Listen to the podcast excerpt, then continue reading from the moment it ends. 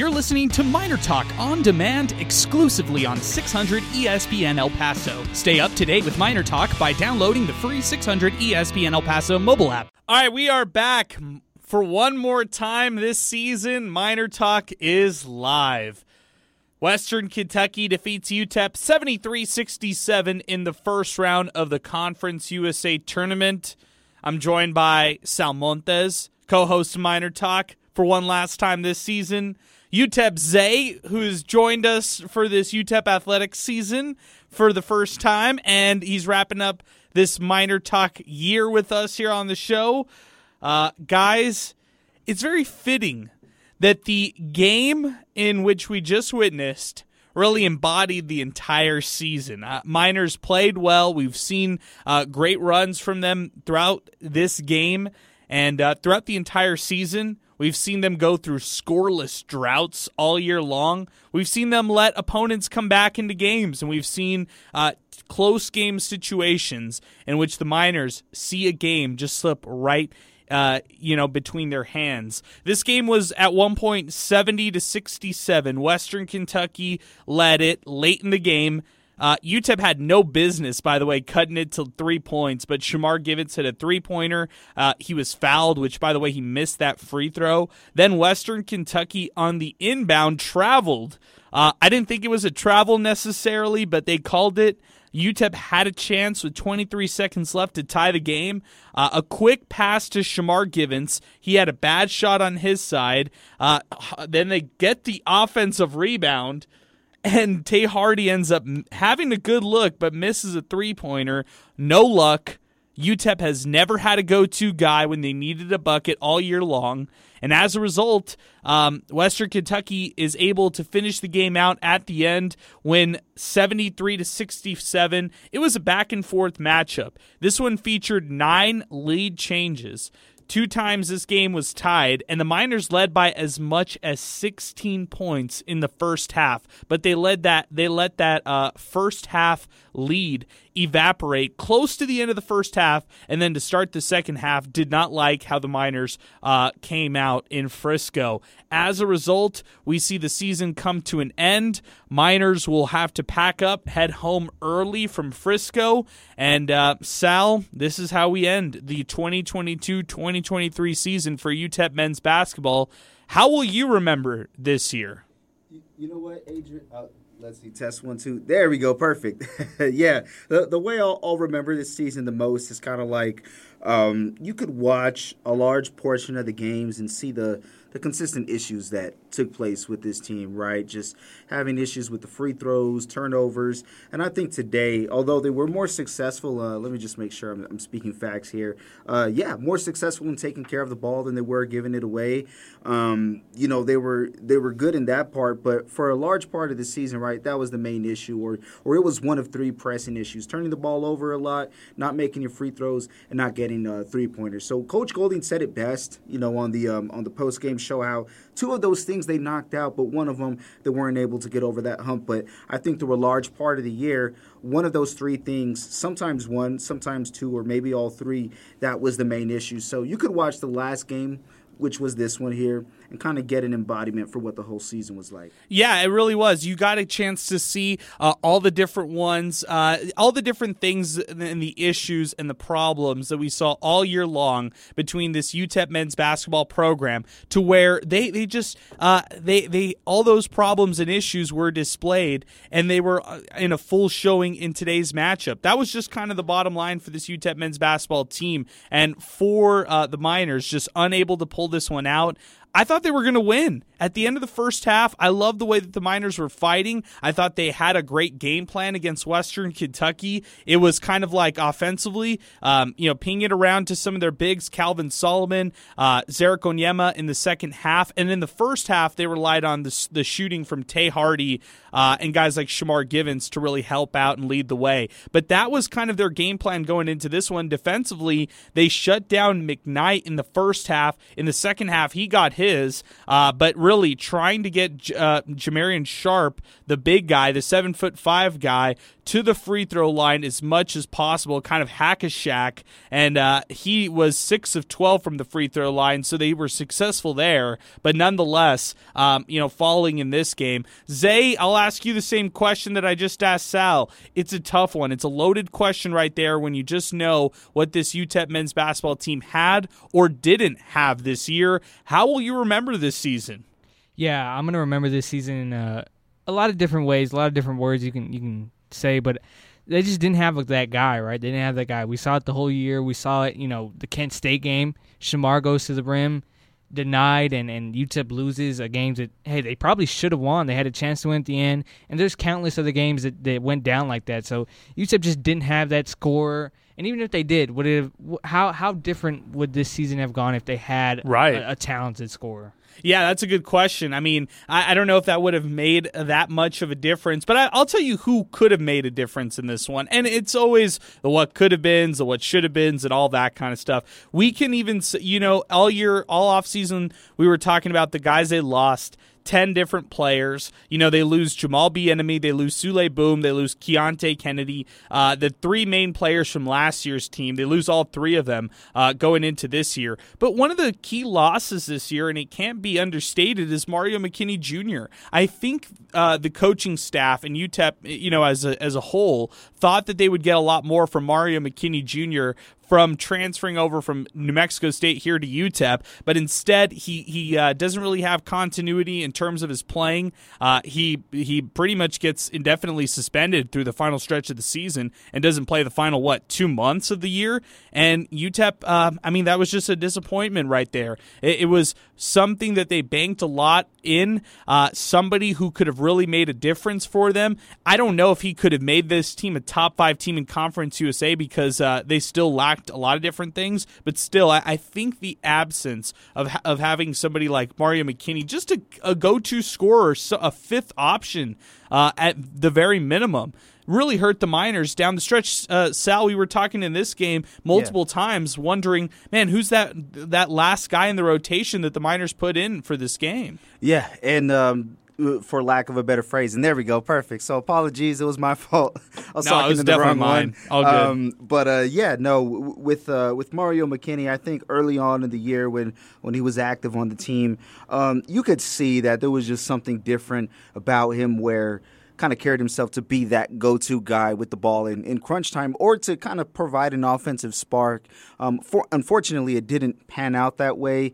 Didn't finish the season as an active player, and I, and I say all this because uh, we were looking at the roster before the game, and he's still listed on there. So I mean, do with that what you will, but ultimately, yeah, that, that go to offensive guy, whether it be a guard or a forward, whatever the case was, they never really had that all year. They had they had yeah. a lot of Swiss Army knives, right? Guys who can do a lot of different things well, or you know, a couple of things well, but ultimately they needed a go to scorer, and all year they they didn't really have that. And I say all year because he was part of the team earlier on, and um, there were still some times that um, you know they didn't get that from him, unfortunately. I completely agree with you there, Sal. Um, I just want to mention this. Uh, UTEP loses in the first round of the Conference USA tournament to Western Kentucky, 73 to 67. A big special thanks to the Oscar Arrieta Agency for sponsoring us all year long here on Miner Talk. Uh, love what they do at the Oscar Arrieta Agency. I use them for my auto and home insurance. I have bundled and saved, and I'm a perfect example of, uh, you know, a satisfied customer with the Oscar Arrieta agency.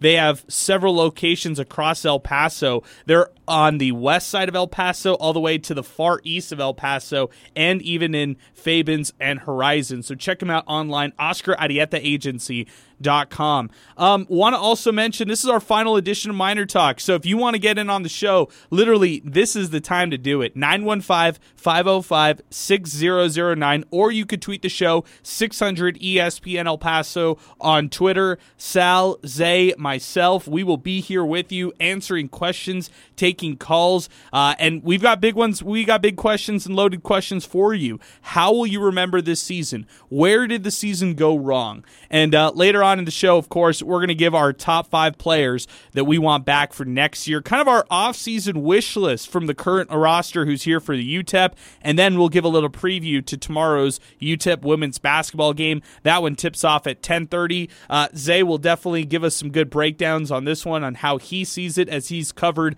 UTEP women's basketball all year long. Uh, so we'll do all that and plenty more. Our telephone number again, 915-505-6009. Let's get the phone line started first. Then we'll go to Twitter. Let's go to Trolley, who's going to join us here to talk some UTEP hoops first. Trolley, good evening. What's going on? Adrian, what's up? Sal, what's up? UTEP Zay, what up? Hey, what's going on, Trolley? It's great to hear from you, man. How you doing? I'm good. Well, I'm I'm good. I'm good, but I'm livid, bro. I'm livid. I'm livid on this whole season. The outcome, whatever. It was you saw it you saw it in the tea leaves, you know? Yeah. It could happen. I was always crossing my fingers that they could pull it out, but whatever. I am so frustrated with this season. You had a question on how I'm going to remember it. I'm not, bro. I'm going to forget it. I'm going to finish my day drinking and forget this whole freaking season.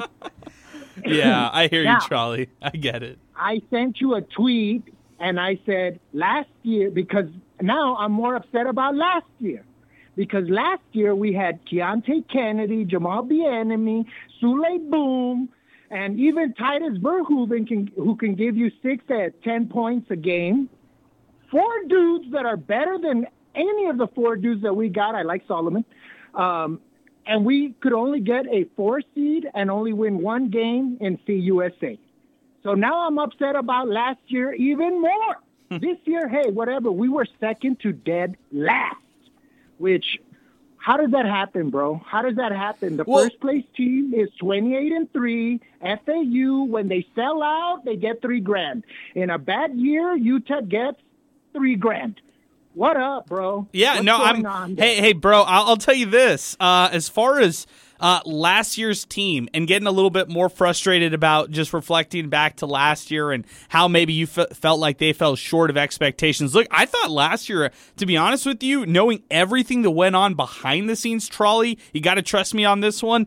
Um, I think they overachieved, and I think I'm. You have to understand that last year's team had a lot of personalities, and it was hard to get balance a lot of those personalities together between uh, those names that you mentioned right there. Those those list of players that you miss from last year's team. Uh, those guys were hard to deal with off the court. Um, I, I would say, with the exception of Souley Boum, I, I knew him off the court. I knew him on the court. He was a stand up dude no matter what. But even him, I mean, there was a sense of, hey, I've got to get my shots. I want to be this certain player. I know who I am as a, as a scorer. So he was, you know, not necessarily entitled, but he felt like he was, uh, you know, he was, I, I guess, earned some of those shots that he ended up taking last year. But Trolley, how many times did you listen to this show last year where people were complaining about Souley Boum, complaining about Tydus Verhoeven or Keonte Kennedy and Jamal Bieniemy? It, it's kind of like you take these players for granted, and you know the year before that it was Bryson Williams, uh, but you take these players for granted and you don't know what you lose until the player is gone, and that's just today's college basketball. Adrian, I'll take your word for it on, you know, you knowing the inside. And yes, I do have a best friend that called Souley Boum that he lived at Brick City. And I was like, you're wrong. But anyway, There you go. um, so I get that. I get that part. Don't don't talk me off the ledge, Adrian. don't talk Oh, me off man. the ledge. I'm ready to jump. I mean, Hey, hang in there, story, Trolley. H- Hang in there, Trolley, because look, I, I mean, I'm I'm committed to this coaching staff as far as seeing their vision, seeing uh, beyond it. Just like you saw this team kind of get the most out of their players. You said it best. Uh, this team lacked in terms of talent. Only Calvin Solomon made that short list of players that you really liked over the past two seasons. And uh, if that means that UTEP, who which was very you know that it lacked in talent this past season, if they got to where they did, maybe that's an overachievement for this year, or maybe they just kind of you know they underachieved to where we thought they would start the season. But knowing what they got out of their talent, maybe you credit the coaching staff for getting the most out of this team. I don't know. It's kind of it's tough. I hear it from all different perspectives and I understand how frustrated certain fans are. Hey, I appreciate the phone call, Trolley. Thanks for weighing in on the show. Let's keep things moving here on the show. 915 505 6009. That's our telephone number. We've got two lines available. Let's go to Twitter before we get to George. Um, let's, uh, this one coming in from Minor Joe. Um, actually, let's start things off with Pinky, as we usually do. Pinky tweets the show UTEP men's basketball season is over. Never quit attitude was obvious all season. Now the question is who is going to stay, who's going to leave, and who's coming in. Thanks 600 ESPN El Paso for airing the games and especially for Miner Talk. Uh, Ant Flo at Break Them Ankles tweets the show. Send all the players to the portal. We need scores that can actually score. It's a little redundant, but I hear you. Uh, Poncho tweets the program UTEP men's basketball from up by 16 to losing by six. WTF? Is it the players? Is Golding getting outcoached in the second half? Hashtag Miner Talk. Um, I would say it's probably the first uh, there. It, maybe it's the players not being able to keep up with some of the other players on Western Kentucky, and it not being a great matchup for the Miners. How would you yeah. guys look at it? Well, how would you guys answer that one right there? Yeah, you know what? I think some of those same shots they were taking in the second half, and, and even then, kind of like the final stretch of the first half, they just weren't falling. And and I say this looking at the at the numbers, right? Uh, 31 field goal attempts, and you make 14. They made 14 in the second half as well, but they also took five more shots. Um, they, they were hotter from three in the first half, right? Five for 13. But some of those looks, uh, it, it kind of felt like the court got smaller in a way.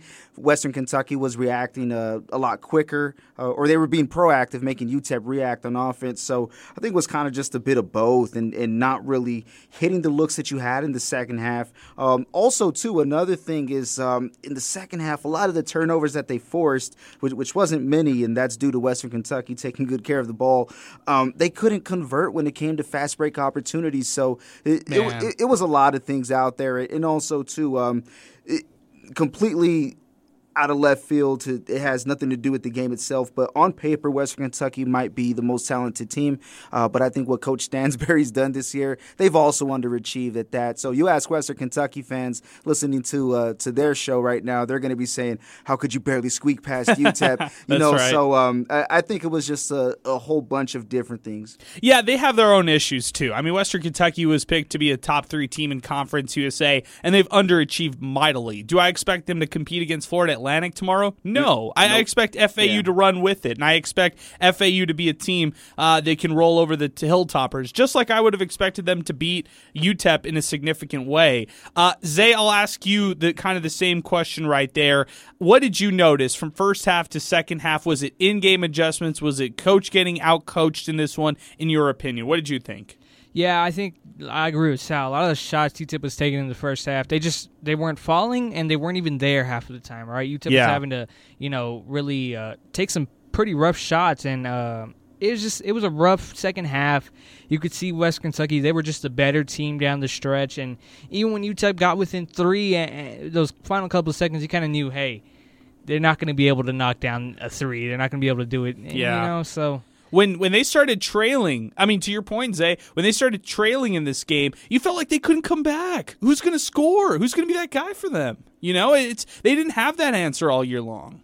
Yeah, you know, you could see yeah, when UTEP went down, you know, six at one point. Yeah, you know, I kind of you kind of knew, right? They, they they're they're not built to to come back down six with a with a couple minutes left. It just no. wasn't going to happen. No, they're not. They're not built that way. Uh, Jim Kell tweets the show. Finally, a finale to a tough season.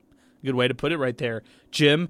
Steve on Wrestler tweets the show. I see the effort. I see good defense at times. What I don't see is anyone taking over a game or any kind of leadership. And that, and don't get me started on free throws. This season was an embarrassment. Hashtag Miner Talk.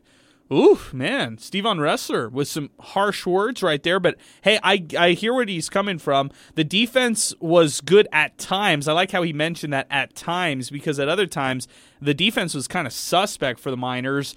Uh, as far as any kind of leadership, Joe Golding has talked about the leadership this year and questioned it at times. Uh, I think Calvin Solomon could have been the de facto guy, but not very vocal as far as a leader, and maybe relying on Shamar Givens was good, but you may have needed more guys to step up and be leaders, and other guys to just be bought in to the to the leadership from guys like Givens or guys like Hardy. So uh, I think it's just different ways to kind of look at this. But yeah, I mean, good stuff there, Stevon Ressler. Uh, let's finally get back to the phones. George has been patiently waiting. Our telephone number, 915-505-6009 to get into the show. George, good evening. What's happening? Uh, it's it, it's uh, pretty disappointing, but you know it it, it kind of encompasses the minor season. We we go out on Saturday and we have a, a good showing, but you know I, I wasn't really expecting them to to go out and and uh, beat the Hilltoppers. I was hoping it was going to get close, and and at the start of the game, I, I saw Hardy and and draining those threes and and and just came out in the second half just like they did in in most games.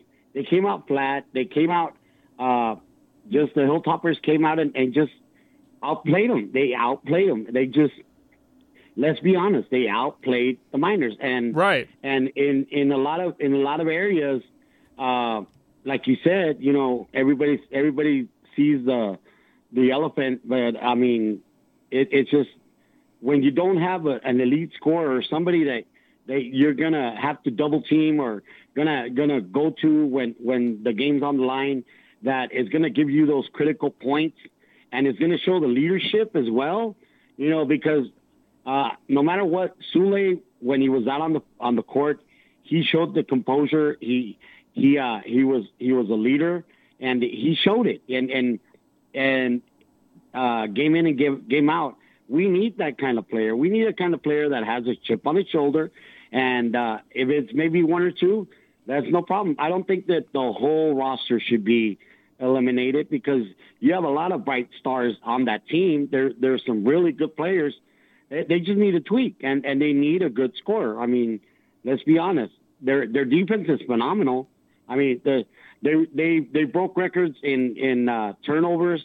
I think it was Solomon and uh, yeah, Givens. the other one? Yeah, you're exactly right. You're exactly. Those two were like the first two miners to have over 60 steal steals in a single season uh, prior to like the mid 80s with Tim Hardaway Right. and Jeep Jackson as far as a duo to do that. So defense was there, George. Tae, like you're saying, first half was great. Tae Hardy's raining threes. Miners are looking great. They're up by 16 points. They lead this game 22 to 9 at one point. I mean, they're just rolling. They're, they're playing some exceptional basketball. Basketball in the second half, maybe they're gassed. Maybe they're tired. I, for whatever reason, they just were not able to hang on. The effort was there, and it was there all season long. So you can't fault this team too much because they try so hard, but it just was not enough. Trying is not winning. And uh, I think that's something that we have to remember, even if it, as harsh as that might sound.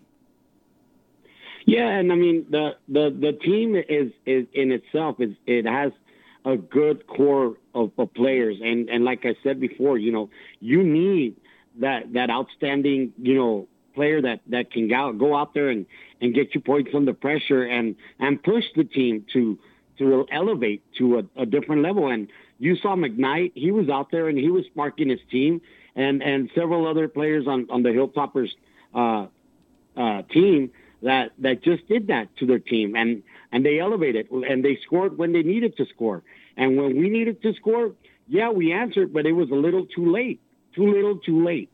And that's been the story the whole season long too little too late I like it. That's a good mic drop right there, George. Hey, I appreciate you for supporting us all season long here on Miner Talk. Your uh, your efforts here on this show were definitely um, noted, and we really appreciate it. So, thanks so much for joining us and rocking with us all season long, George. I like how you ended that. Good mic drop right there. Uh, as we continue here on the show, 915-505-6009. That's our telephone number to get into the program. We lost Sarah, who was calling in on the show. We'd love to have her back on with us. Uh, our telephone number as we continue 915-505-6009.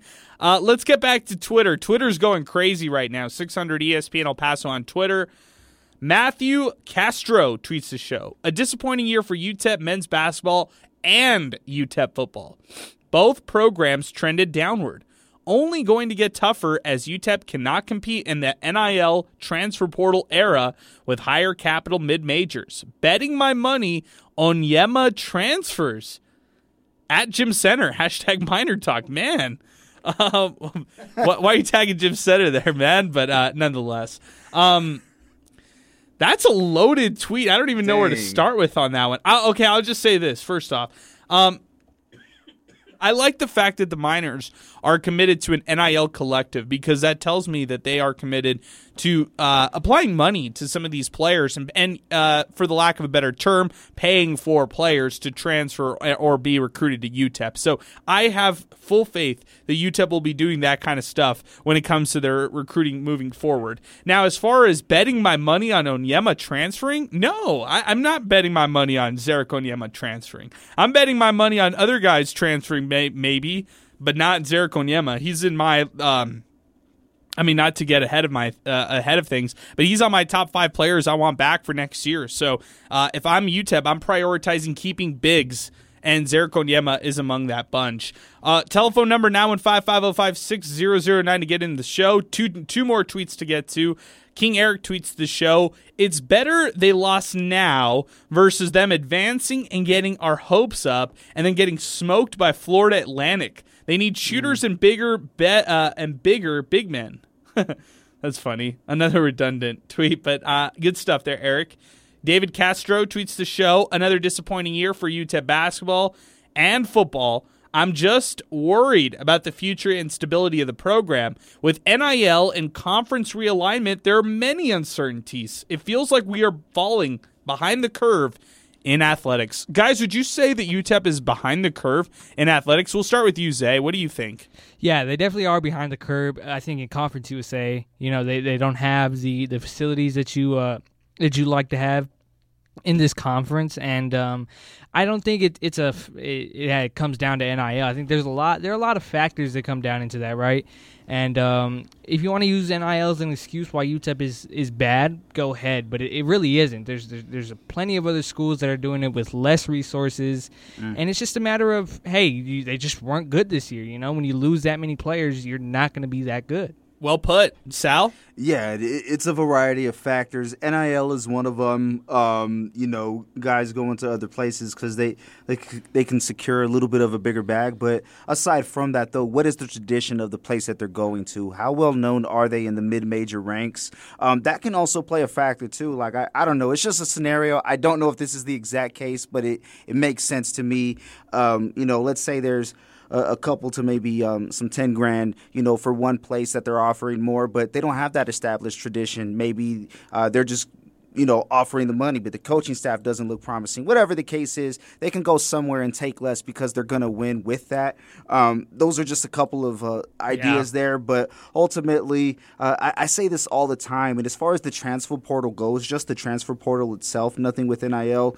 Um, I hear all the time how it's damaging UTEP, but I'll say this again and again and again. Some of the best players we've seen come to UTEP got here by way of what? The transfer portal. Let's reel it off. That's Souley, right. Souley Boum. Transfer portal. Keonte Kennedy. Transfer portal. Uh, Jamal Bieniemy. Transfer portal from Oklahoma, Power Five school. Exact. Oh, how about this guy, Mr. G League himself, Ontario Clippers, Bryson Williams. Exactly. There you, you go. You know Transfer I mean? portal. And, and, these are just some names. There's a lot more out there. Um, there's some on this team right now. That's how they built this team. You, you, know what I mean? So it's um, it's I don't buy into that fully. Yes, it hurts them when those players leave, but it's also helped them when those players got here. So UTEP's been the beneficiary of the transfer portal uh, as well. Back to the phones right now. Let's welcome on one of our favorites. It's Ronnie for the season finale. It's fitting we get a, a Ronnie call tonight. Uh, knowing that the season is over for UTEP men's basketball. Ronnie, good evening. Welcome back to the show. How you doing, man? Can I just say that I just love what you guys do, and I appreciate everything you do for Miner Athletics. Uh, Thank you. You guys are the best. Thank you, Ronnie. I hey, you're the best, Ronnie. It's people like you who make this show uh, a lot of fun. So I appreciate it, man. Give us your thoughts. You know, um, I, said it last year, and I'm going to say it this year. I think uh, Golding's got to get a recruiter on staff, man. Like he's got to get a coach that has cut his teeth before. I don't care if he knows how to coach. I don't know if he has those responsibilities. I don't give a damn. He just got to get a guy to go get dudes um, left and right, and that's that. That's it. Like I love Goldie. He's the right hire, but he's just not one of those guys who's ever going to be offensive oriented. That's not how his mind works. That's not how he sees the game. And I don't know if he's a guy that is like the most relatable guy to today's kid. Now that's once again, it's no knock on Golding, but you got to have a guy on staff that you're like, hey, this guy, you know, he's got a history of getting, you know, all conference type kids, and he's got them, and he's here, and and that's what he's got to do, man. You know, like he's Golding has the game plan down from the defensive side of the ball. But uh, unfortunately, today's basketball, like I said at the beginning of the season, man, it's going to be hard to beat people 62 to 60. Like it's just going to be hard to win high level games like that. You got to have dudes that can can get hot. And and UTEP, when I looked at who they, we all know who they lost. We all know what those kids did. There's no need to drown on that. But when I looked at what they replaced them with, I never felt great about the bunch because I was like, dude, these are either kids that put up points that were on losing teams or dudes who really didn't do a ton of, you know, um, stuff for accolades where they were at you know and so it's like it, you know you're gonna have to the, the point i'm making is you know utep is in that danger zone where they're they're not the low majors right? They're not the big boys. They're right there at the mid level which means anytime a kid is, is bouncing out of power five whether it's something he did off the court on the court whatever you know utep needs to be to be looking right? They need to be looking and saying hey can, can this kid help us or not um, because they're right at that level where you should be catching some guys, you know, that have kind of slipped through the cracks, whether it be academics or whatever it is. That they're right at that level where they got to be catching those guys. But you know, to try to replace a guy like Souley Boum, who was first team All Big East, that that's powerful basketball. Yeah, try to replace him with the guy that came from Southern Miss, which was uh, uh, abysmal when he was on Southern Miss. Like it just it's just not it's just not equal footing is what I'm saying. You know that, that's no knock on on the kid that we you know replace who they with, but it's like hey if I'm going to lose a guy to Power Five, I probably want to try to replace a guy with a Power Five bounce back if that makes sense. Um, well, real quick, Ronnie, uh, just to your point on hiring a recruiter, that needs to be the number one priority. I, I look back on um, just Rodney Terry's squads and the guys that he brought in for his coaching staff because everybody just wants to give flowers to Rodney Terry that he recruited all these guys, which he did. I mean, hey, give credit to the head coach, the man in charge.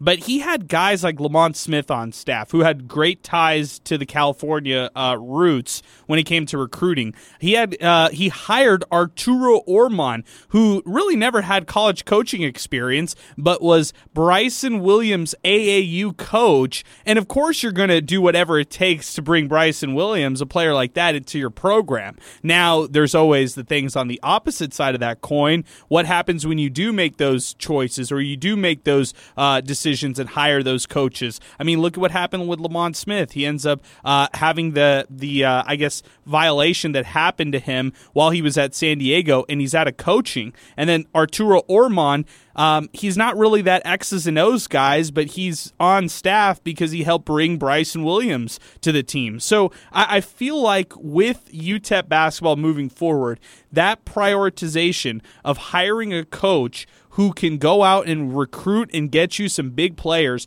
has to be the most or the thing that they do first. Like get the right guy who's going to bring in the right recruits because that has to be the case. And if if you don't want to uh, necessarily demote or fire a coach, well then promote and add another coach. There's no there's nothing against that, right? So I, I think that that has to be the route uh, Joe Golding takes, uh, deferring and uh, delegating to somebody else to recruit some talent. Adrian, you know what's so crazy? Let's rewind 24 months ago. 24 months ago, Joe Golding was a hot name.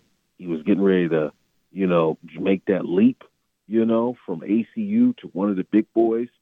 We all, all of us on this show, all of us on campus were, were out on Rodney Terry. Let's fast forward That's right. four months. 100%. Rodney Terry is the hottest name at the Power Five level right now. He's got blank checks waiting on him as soon as Texas leaves, loses. He can go anywhere he wants. Art, Art and Arturo was at Eastern Washington. Those dudes were on a 17 game win streak. They were 17 on their conference until they lost Idaho State and ended getting upset in their tournament. I mean, like, I would imagine that Terry probably pulls him back in the fold wherever he lands next year. Yes. And now we're sitting here trying to say, well, Goldie's got to do this, Goldie's got to do that. And it's like, dude, Golding was the hottest name in the South. You know, 24 months ago, people just assumed that he was going to be in line to take one of those big jobs. He takes obviously uh, UTEP. Terry's out. We're all celebrating, and now the unfortunate situation happened in Texas. Terry was National Coach of the Year in some polls. You know, it's just like what a difference scenery makes. Maybe Terry was never suited to be a mid-major coach because there's just some limitations and resources that you just don't have at this level, where it's kind of you know all in on the table at the, at the highest level, and maybe that's where he's best at, and maybe Golding is not where he's supposed to be, not because he's not a good coach, just because he doesn't have, once again, the strong recruiters that you that you you usually going to find at that P five level. That, that you know they got that guy on staff. Uh, you know Roy Williams had Steve Robinson for years. He didn't talk to the kids. He just recruited them. Right now he's in Arizona doing the same thing. He doesn't talk to the kids during the game. Hmm. He just gets them there and he lets the head coach, you know, put them all out there in their top, you know, ten in the country. You know, and that's usually what you find at that level. And it's just it's just amazing how 24 months is just night and day. You know, I, I remember Rodney Terry and uh, Scott Pera having a little meltdown there at the end of the UTEP game, and now Scott yes. Pera's off to the American next year. You know what I mean? It's just like what a difference. Twenty four. Wow, yeah, that's that's crazy to even think about. Scott heading yeah. to the American Athletic. Rodney yeah. Terry probably going to be what the next top head coach of the Pac twelve, or is that going to be the the future? I mean, think of all the, the ties he has to Cali. I mean, yeah. the, the writing's on the wall right there for Rodney Terry if he wants to go west. Yeah, he can go anywhere. I mean, he, he did a phenomenal job in Texas. So I guess my question would be to you and Sal: Are we as good at this as we think we are?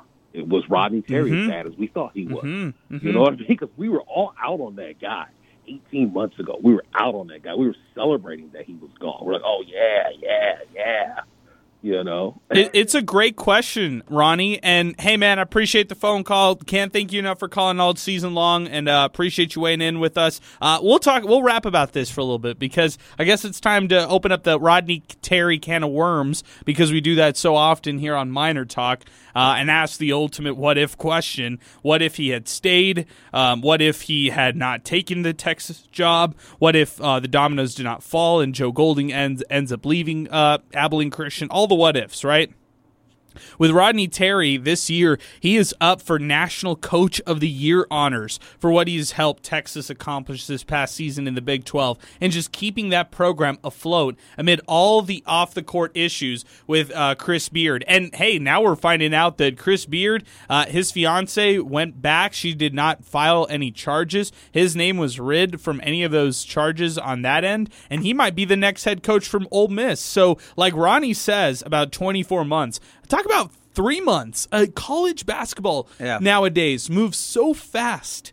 Chris Beard can be fired, canceled, you know, ostracized from college basketball, and be brought back within the same season. Is that that's just mind-boggling to me to just know how quickly college basketball changes on a month-to-month basis. And regardless, right, right, you know, we, we talked way too much about Rodney Terry. People have, have toned out this uh, discussion right here, but let's just uh, give him his respect and uh, recognition, knowing that, hey, he's up for National Coach of the Year honors right here. And just like Ronnie said, if it's not Texas willing to pay him in the offseason, another Power Five school will end up paying him big dollars. That's just the bottom line. And you know what? I, I like that he brought up that um, there's so many different things that go on, right? And kind of alluding to just uh, Terry and Golding here at UTEP. Um, they can excel in one aspect, but they may really need help in another. And I think that goes to show that at every program, there's so much that goes on. There's there's so many people that help out, but the head coach ultimately is going to be the face of the program, right? Yes. We, we, talk about Coach Golding and how guys buy in.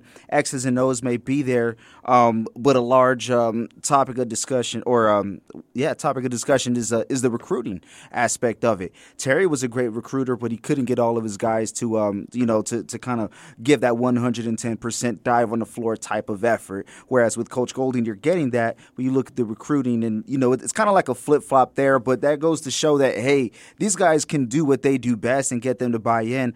But there's assistant coaches for a reason. There are recruiters for a reason. I agree. And, and it's very tough to have a lot of top tier guys at the same time, um, you know, at one program. And you look at what Coach Terry's doing. The resources are, are way way higher over there at um, you know at Big for the. Longhorns compared to UTEP, right? So when you mentioned Chris Beard getting fired and that whole fiasco there, literally, and I mean this in the literal sense, Texas can afford to do that because of everybody else and and the resources that they have with that program. Um, and, and when you look at, um, at New Mexico State, and, and I'll compare the two just uh, just for this scenario here, um, with what was going on over there, it took them some time to kind of make some of those moves. You know what I mean? And, and yes. and I think that's uh, obviously different situations. Don't get me wrong, but just the idea that if you're a bigger program, you can afford to to make. Um, big moves like that at any point in the year. Yeah, regardless of turmoil you face on Yeah. or off the court, regardless of that. Uh, Zay, you go ahead. Um, yeah, you know, he's right. Uh, Joe Golding needs a, a leading recruiter, right? Butch Pierre left middle of the offseason when UTEP needed a whole uh, roster haul. And he took a lot of the players he was recruiting here at UTEP, like Jaron Pierre Jr. Uh, he played at Southern Miss. Uh, he, he might have came to UTEP. He went to Wichita State with Pierre. So, you know, UTEP lost out on their on their lead recruiter midway through the offseason, which which is you know it's rough for, for the miners. But yeah, they they need a lead recruiter. They need a guy who can go into the home and be like, hey, I've recruited this guy, this guy. I can do this, and someone who can relate to the guy that they're recruiting. And uh, yeah, I agree a lot with Ronnie. Yeah, I like the re- the relating, uh, relating to kind of their players, relating to all that. I think he does have great relationships. I never would doubt that, but I think it's a good Yeah. point to bring up. Uh, let's go back to the phones. We got a lot of uh, calls to get to, and then more tweets to get to as well. 915-505-6009. Dan from the East Side is joining us next on the phones. Dan, good evening. What's happening? Good evening. Uh, hey, Adrian, you know, I never called your show. This be the first and maybe even the last time. Okay. And that, that's not that's nothing because of you, but uh, just hearing the previous caller and the statement that made me call was, well, maybe Rodney Terry is not a mid-major coach. You know what? That's a bunch of BS. You're a coach. You are really truly a coach. You're going to take the bottom of the barrel play and make him better. There is no, you know, Rodney Terry and, and you know being uh, for for the uh, coach of the year. I mean, look at the resources. Come on, man. It, it- it's like like somebody that's a millionaire going going down to to, to a upper middle class neighborhood and be able to buy the whole neighborhood. Come on, that you know, Rodney Terry never never really, and I know you like him, but he never impressed me as a coach from Fresno State, from anything. You know, you are a coach. You got to bring up the best. Now, Joe Golding, you know, guys, we have to be a little bit more. Uh, what's the best word? A- Like hold them accountable patient. more? Well, now, you, you know what? You have to. Every coach is, is held accountable because you you know you're getting paid to put out a product, and the product wasn't very good from UTEP. But we go back again. What is UTEP offering that maybe another schools are not offering? You, you know what I'm saying? If I, if I'm if I'm getting recruited to UTEP and UTEP says you're only going to get an education, maybe maybe uh, a thousand dollars a month if that's possible, but you need to play hard. And then let's say that uh, the Lobos Albuquerque come in and say, offer, hey man, you go out there and play. We'll take care of you. You'll have a car. You know, we might even try to find you a girlfriend and blah blah blah. Kids nowadays, they don't believe in the hard work ethic. I think we should be patient with Golding. I do agree with uh, whoever was talking a little bit while ago. You need a good recruiter. But I mean, you know what? The bottom line is, and I've said it this, and I've said it, you know, on on, on the Steve when you and Steve are together. You, we need to back the miners, and the only way we can do that is buying a ticket so the university could have the resources to bring a little bit better players. Now it's all about the money. There you go. Unfortunately, Unfortunately, it's all about it the money. I mean, it's not about how good you can play or anything. You, you know what? Uh, if UTEP's going to be average to mediocre, but they're making good citizens out of all the kids, I still will put my twenty dollars to go watch UTEP. Okay, good stuff, Dan. Appreciate the phone call. Uh, for to your first point about the mid majors uh, and Rodney Terry, I thought that was a really good point. Good cleanup right there, Dan. Uh, because I did not mention that with Ronnie's call, and I'm glad that you mentioned that right there. I, I agree completely with what you said, and the resources too. I mean, come on. Just uh, let's just give a real world example that will actually happen in my opinion this offseason if Grant McCasland ends up leaving north texas think of North Texas. That's, I mean, hey, they actually put in some more resources into their athletic Yeah. department. They're moving to the American Athletic Conference. Like things are not bad over there. They're in, they're right outside the Metroplex, so they have good proximity in terms of recruiting. They have a good scenario, a good case over there. But Grant McCasland, if he were to get hired at Texas Tech, his resources around him would increase exponentially. He would have more money to use for recruiting. He would have better resources and facilities to to operate around. All his players would be fed fed breakfast, lunch, and dinner, and he would never have to worry about the small things. He could hire any coach he wanted as far as his assistants and develop a nice coaching tree over there at Texas Tech if he's hired away from there. So don't tell me that winning at the Big 12 level with all those resources out there that granted Grant McCasland will have earned at that point if he is hired as the next head men's basketball coach for Texas Tech. He will have earned all those resources right there. But let's call it what it is. It's added bonuses. It's money that these universities have at the higher levels at the Power 5 spots. That's how they are able to get and compete at the highest levels. And that's why we see Conference USA only have one bid in their league in the in the NCAA tournament. And that's why we see the Big 12 have 8 representatives because there are many schools out there in the Big 12, in the Pac 12, in the SEC who are committed financially to winning. They are they want to win at all costs, so they'll pay at all costs to win. And that's just the bottom line right there. And Dan, good point right there uh, as far as your phone call. Guys, anybody here who wants to chime in? Yeah, it, I love the name Grant McCasland, especially when it comes to um to coaches that are rumored to believe in. And I say rumored because he's always in the mix when it comes to conversations. For all we know, he, he couldn't care any less, and he's uh, you know just preparing, watching Yeah. film. Even if it's July 18th, he's watching film, guaranteed. But uh, ultimately, w- when it comes to North Texas, uh, we see the success that they've had over the year, and also coaching a Conference USA Player of the Year in Tylor Perry this year. Also, a newcomer of the year in, in Kai Huntsberry. We we talked about Javion Hamlet over the years, so a lot of great players that he's been able to coach. But with all that being said, um, you mentioned Texas Tech, and who knows what the idea is there, right? But Texas Tech, where when they have a winner, they're filling that stadium night in and night out. And we bring it over to North Texas, where the capacity at the Super Pit is uh, just like three south of 9,800. It's 97, 97. And looking at some of the numbers, 2022, a very successful year that they had, averaged 3,700. That's that's Terrible. less than half of Disappointing. that- that's far less than half of what that place seats. So um, who knows? I, I don't know if that would be the exact factor, but it just goes to show you that coaches would likely go to a winner. Um, you know, or, or even a place where they can sell out because they can get that fan support. And, and for lack of a better phrase, as good as UNT's been over the years, their fan, we talk about UTEP fans disappointing. That's a bit more disappointing because you have a, a power in your conference and you're filling up the arena with less than half. Zay?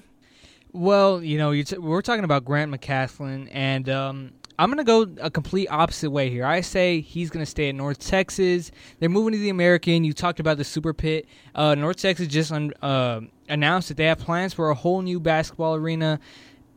He has the resources in Dallas, in Denton. I know it's a long shot that he stays, but I think I think he he seems like a guy who who wants to build something big in Denton, and I know this isn't a, a North Texas talk show, but you know, Yeah. My bad, I'm just, I'm guys. just, I'm just reading about it, and it just it feels like he would stay. He has the resources, and I feel like you know if anybody can build a winner, it can be a guy like Grant McCasland.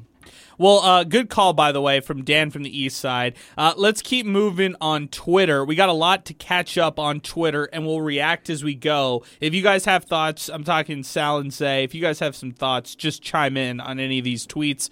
Um, let's keep it moving. And by the way, our telephone number 915-505-6009. If you'd like to weigh in on the show, Ed is hanging with us, so we'll get to Ed in just a second, but let's burn through some tweets. 915-505-6009. Before we get to some of these tweets. Let's pause 10 seconds for station identification. You're listening to Miner Talk, brought to you by the Oscar Arrieta Agency, right here on 600 ESPN El Paso.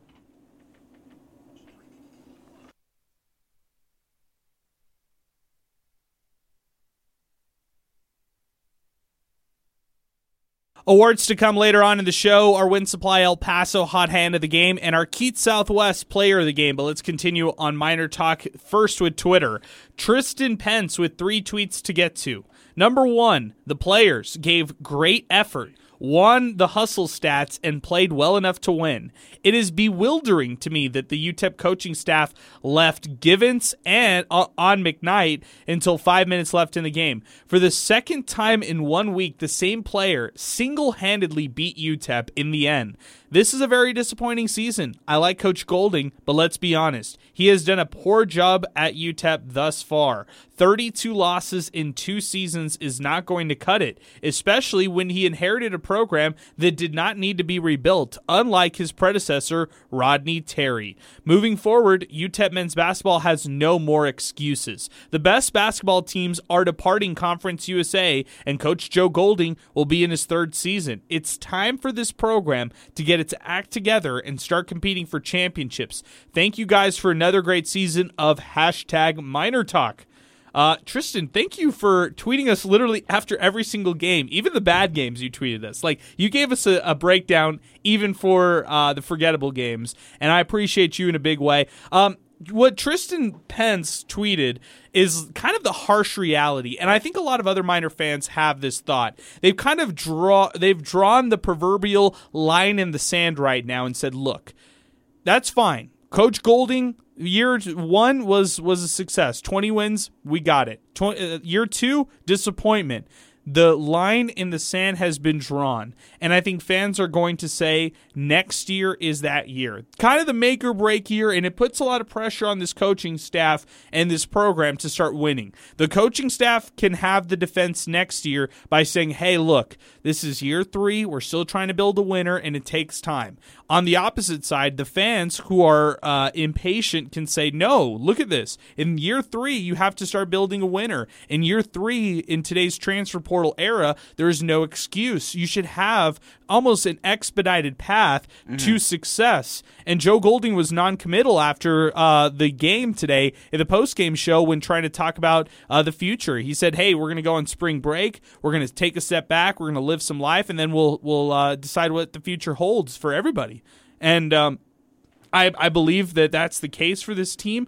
But like Tristan said on this, 32 losses in two seasons not going to cut it. I don't agree with that. I again, I, I go back to year three being kind of that the line is been drawn. Let's see what happens in year three. What do you guys think? Uh, I, I, think as far as building a winner in year three, I, I, don't think that's the case. I think in year three, it's kind of is there a winner that's built already? You, you know what I mean? Because with, with, with yeah. building a winner, I think that's kind of more like um, starting from scratch all over again. Uh, I'll say this: I think year three is probably the most telling year for sure. It's it's hard to kind of uh, predict um, anything at this point because who knows what this team is going to look like at any point, right? Whether point, it be yeah. staff wise, player wise.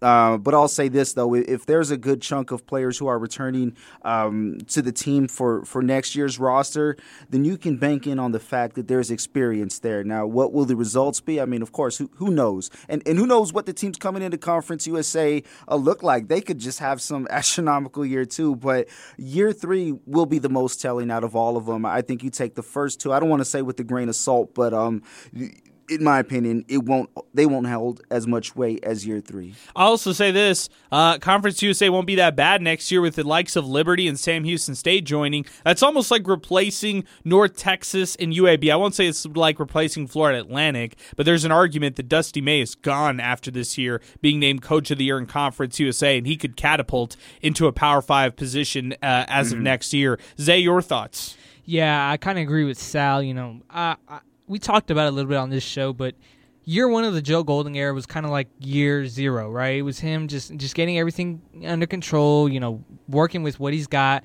This was really year one. This is his players, his mm-hmm. team, you know, and now he has to build from this, from this recruiting class, from the next recruiting class. So I want to see what Joe Golding can do with, you know, his players fully developed under his belt. You know, when he came to UTEP, that was one of you know the things everybody was talking about. He can develop players, so I want to see guys like I know Ze'Rik Onyema wasn't recruited by Joe Golding, but hey, at this point, you know he kind of fits into that category of hey, they're gonna try and develop him, Kevin Kalu, and guys like that. So um, I think I think you got to give him a little bit more time. You know, the 32 wins and stuff like uh, 32 losses just like the guy we were talking about earlier, Grant McCasland had 30 losses in his first two years at North Texas. He turned out just fine, so just got to give it some time. Yeah, and and conversely, uh, when you look on the other side, he's also won 34. So I mean, he's has a, a winning record here at UTEP through two seasons. So there you go. Uh, let's get back to the phones. Ed is joining us next on the phone lines 915-505-6009. Ed, you've been rocking with us for Miner Talk all year long, and you're back with us to close uh, out the season. How are you?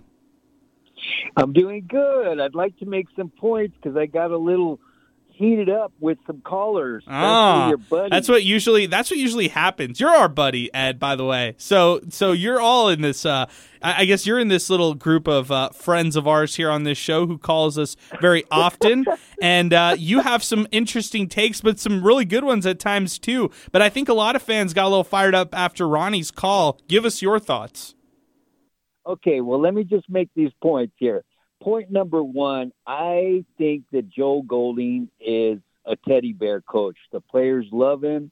He's he's intimate with his players. He pushes them. I think that he has a good relationship. I think players want to give everything they got, and they and he proved it. He proved it. So that's point number one. So I disagree with him on that on Ronnie. Point number two, I don't. I'm not a big fan of Rodney Terry. He had a huge. They got a huge, a lot of a lot of money over there.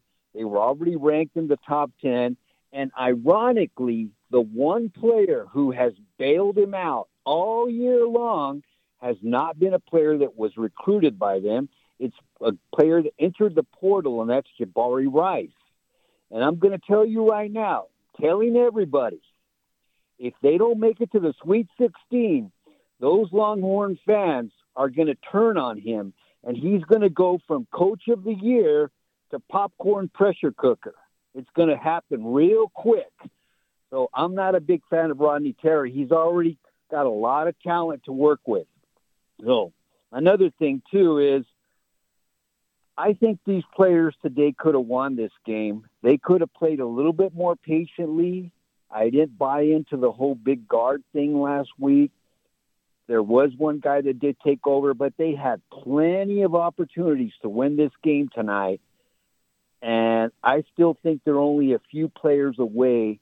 I'm going to stick with Golding. I'm going to say we're just a few players away. I'm hoping that we'll retain more than five players. So the last point I'm going to make to you guys, and here's the big question. If a player got plenty of player playing time this year, and there was a lot of games that were close, why would they enter the transfer portal? Now, I understand about the money issue, but why, if they got plenty of playing time, why would they enter the portal? There's a lot of positives here ending up this year. That's what I'm going to say. That's my last point. Okay, I'll good. Hang up and I'll let you guys talk. Okay, good stuff, Ed. Appreciate the phone call, man. Thanks for weighing in. Uh, to your first point, uh, I do agree. Rodney, I mean, excuse me, Joe Golding is a player's coach. Uh, he is. He's just bottom line, player's coach. Guys gravitate toward him. Guys like him. Uh, even guys who do not come here and and uh, they're not minors. Uh, those who end up being recruited by Golding end up being fans of his. Uh, Rodney Terry, the fact that you're not a fan, uh, I hear you, but as far as you not necessarily giving him credit for recruiting Sir'Jabari Rice, come on, man. Let's be real. Rodney Terry watched Jabari Rice torch the Miners for years. Of course, he played a big part of recruiting him from Chris Jans, who he knew very well, to Texas. So let's give him Yeah. a lot of credit for recruiting Sir'Jabari Rice. And also, too, bailing out uh, a player bailing out a team in a way. I I know people will say the players make the shots, but they're on the floor for a reason. So if you have the presence of mind to have your your most reliable shot makers on the floor, I mean, you don't have to be the greatest coach in the world, but I mean, you're doing something right if you have the guys who can get the job done. Uh, you know, on the floor in the first place. Yeah, he puts uh, Jabari Rice in the right position. He's not even starting, by the way. Jabari Rice comes off the bench, uh, and that it, it, works out for them. As far as uh, his third point, how UTEP could have won this game, yeah, UTEP led by 16 points in this game. UTEP was going back and forth with Western Kentucky, almost 10 lead changes in this entire matchup. And now uh, to his final point, and I think you guys will totally understand this one right here.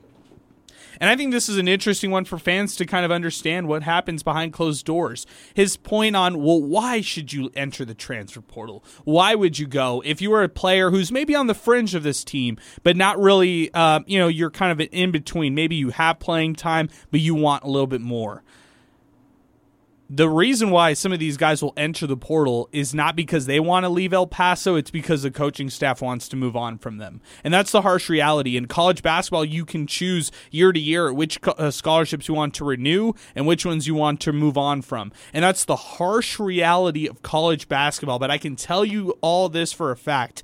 For the last year's team, last year's roster that lost 10 guys. Of those 10 guys, several of those guys who left were not because they wanted to leave. Okay? Take that for whatever that's worth.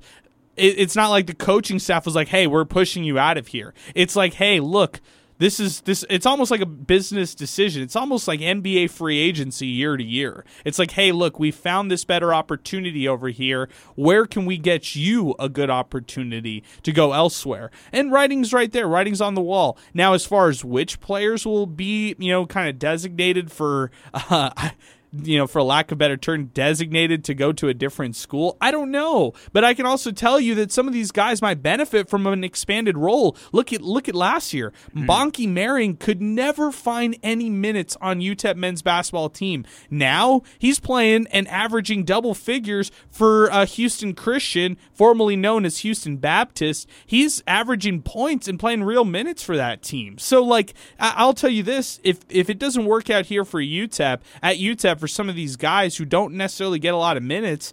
Um, I would see this coaching staff actually working with the guys and trying to get them a better opportunity elsewhere. And I, hey, let, us just all aggregators out there. I did not mean to, you know, for Bonke Maring, he is not one of those examples. He may or may not have been one of those guys who they chose to retain that scholarship or not. I'm just saying somebody who didn't necessarily have a role last on last year's team ends up finding an expanded role. Granted, on a lesser quality uh, school yeah. and university, but still the case. Uh, you're all thoughts on that point and what Ed was saying, and maybe reasons why some of these guys would hit the portal? Uh, I think some reasons. Uh, th- there's a lot of reasons. There's no set one for for everybody. Uh, maybe some players want to be closer to home. That could be one option. Maybe there's family in the place that they're going to. Uh, coaches, you know, winding up on a certain staff. That could be a reason. Uh, maybe the the style of play fits their idea more. Who knows, right? But as far as why some guys may thrive in other places, um, one could be just like a clear, uh, like a fresh start, yeah, clearing yeah. that mental headspace, right? Another one is it's not it's not wrong to say they may have improved. The other one could be the style of uh, of play that that team um, runs just fits their their own style of play more, and they can thrive in that. So there there's a variety of these factors. I don't know what you think, Zay. What do you think, Zay? Yeah, yeah. There's a lot of different reasons. You know, sometimes players' attitudes and play uh, and coaches' mentalities maybe they clash, and maybe mm, it's just yeah. not the right fit. You never know. There's there's so many reasons behind closed doors that not even we know, not even you know, and most fans don't know. So yeah, you can average 10 points a game and it seems you know from from our view hey he's going to come back and he's going to get even better but hey you you really never know. Yeah it's hard to it's also hard to bank. That's another thing is we can talk and and we do this a lot and we fall victim as this mm-hmm. is media members, but we get so excited about the three star, the four star prospect, the five star guy, the guy who has been at a former uh, Power Five school or formerly played for a mid major that looks kind of cool. Those those are the guys we fall in love with before they even step foot on the court and actually put on a UTEP uniform. And that's the problem of, of kind of recruiting. You just never really know. Um, you know, it, the same with exiting and hitting the transfer portal. When it comes to recruiting, you never actually know what kind of guys you'll end up getting. So kind of hard all the way around. But I I hear what what uh, Ed was saying. Uh, let's go back to Twitter. And by the way, our telephone number now one five five zero oh five six zero zero nine to get into the show. If you've been trying to get in on the show, now is the time to do it. We've cleared some phone lines so we can bring you right on uh, and quickly on with us.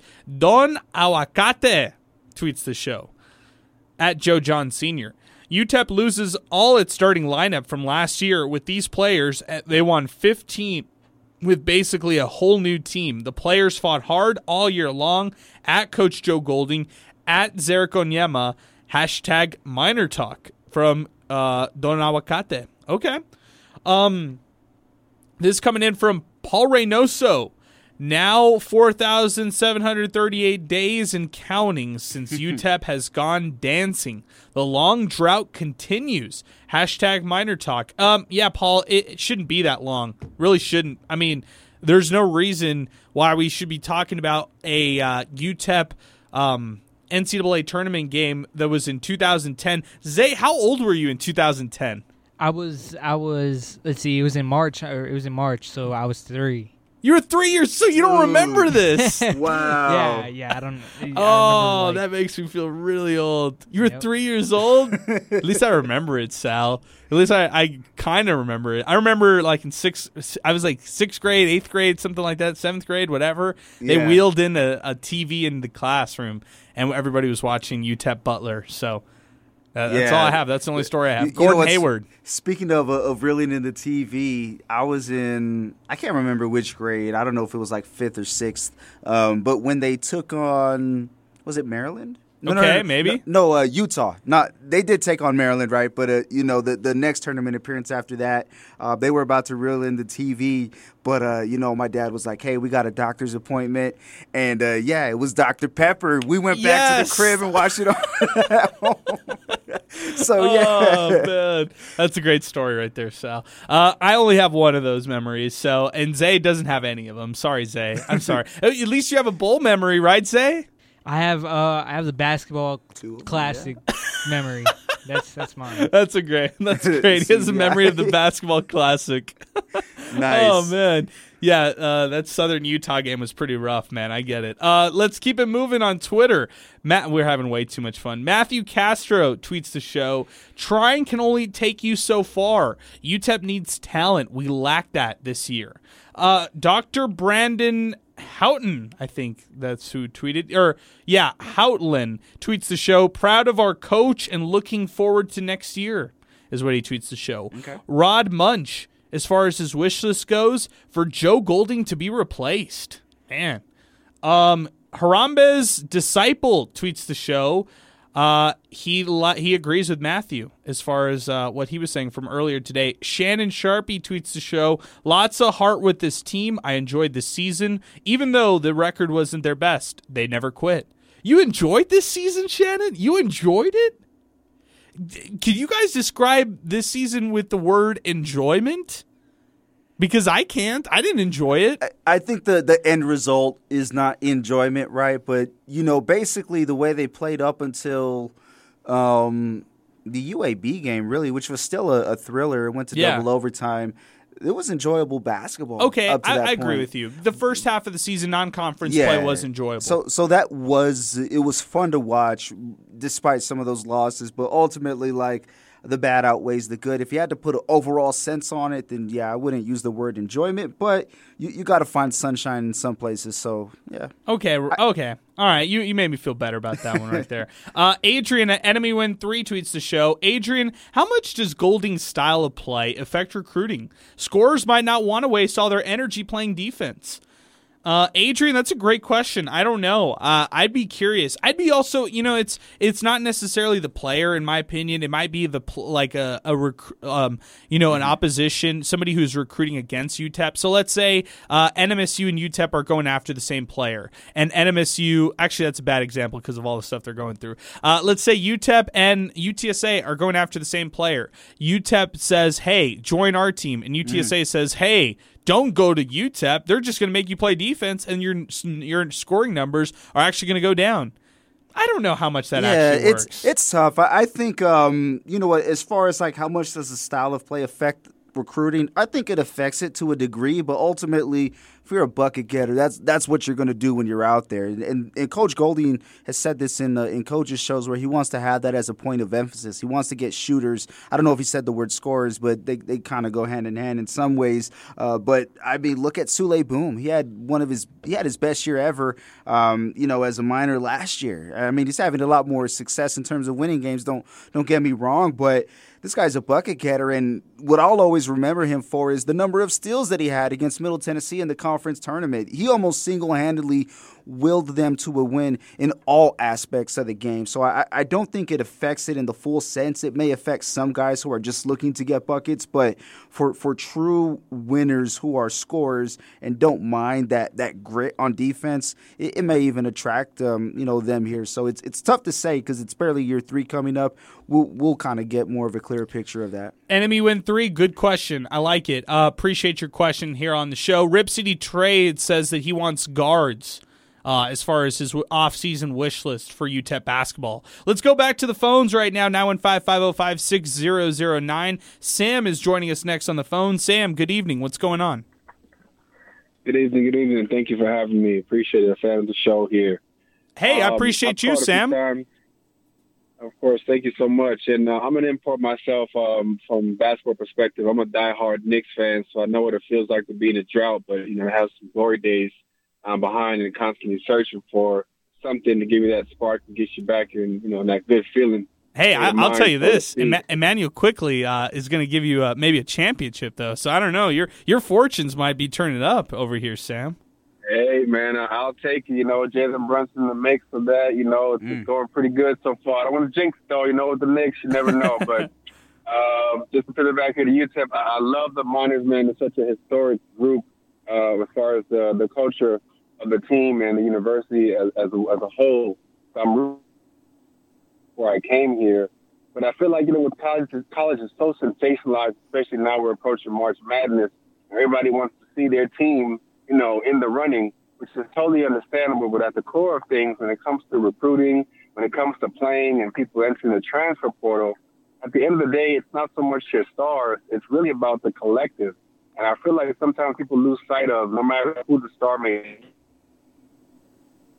come together as a unit and buy into what the coaches and the coaching staff have and the direction of the organization or of the school, it doesn't matter how great they're going to be, they're going to end up going somewhere else or not reaching their full potential. And with UTEP, you know, even if it's more defensive minded, the defense is absolutely necessary because when you get to that top tier level, the defense is what's really going to keep you there and get you to the championship. But of course, you got to have scores. You got to have that good mix. So my hope is that they can work on that mixture, get some guys that are really passionate about the game, and they can show it, you know, night in, night out. And of course, you know, they're scholars, you know, they're, they're collegiate athletes. But you want to see that passion, you know, you want to see those those extra plays, you want to see those high fives, you want to see people galvanizing each other, and not just on the coach's shoulders. And I'm hoping that's where UTEP is really headed because that's one of the major keys to success.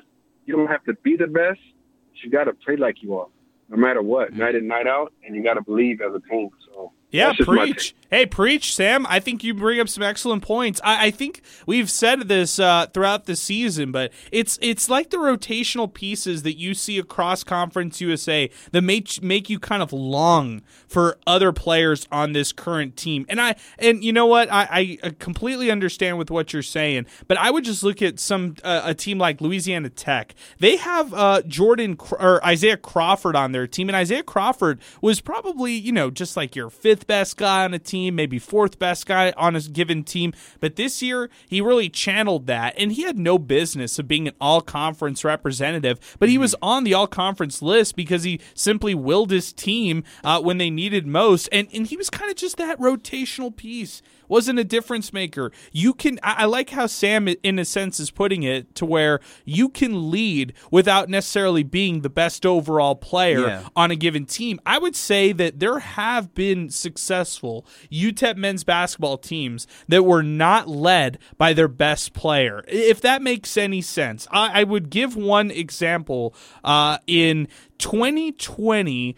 2020 uh, 2019 2020, when that team was kind of lacking an identity, when they were going through all the turmoil that they were going through, one of the guys that I thought was not the best player on that team, but I thought he was the leader of the team, was Daryl Edwards many would thought many would have thought Bryson Williams was the leader of that group. They had Efe Odigie, Dion Stroud, Souley Boum, Anthony Tarke, Jordan Lathon, Nigel Hawkins, Kaden Archie, Eric Vila.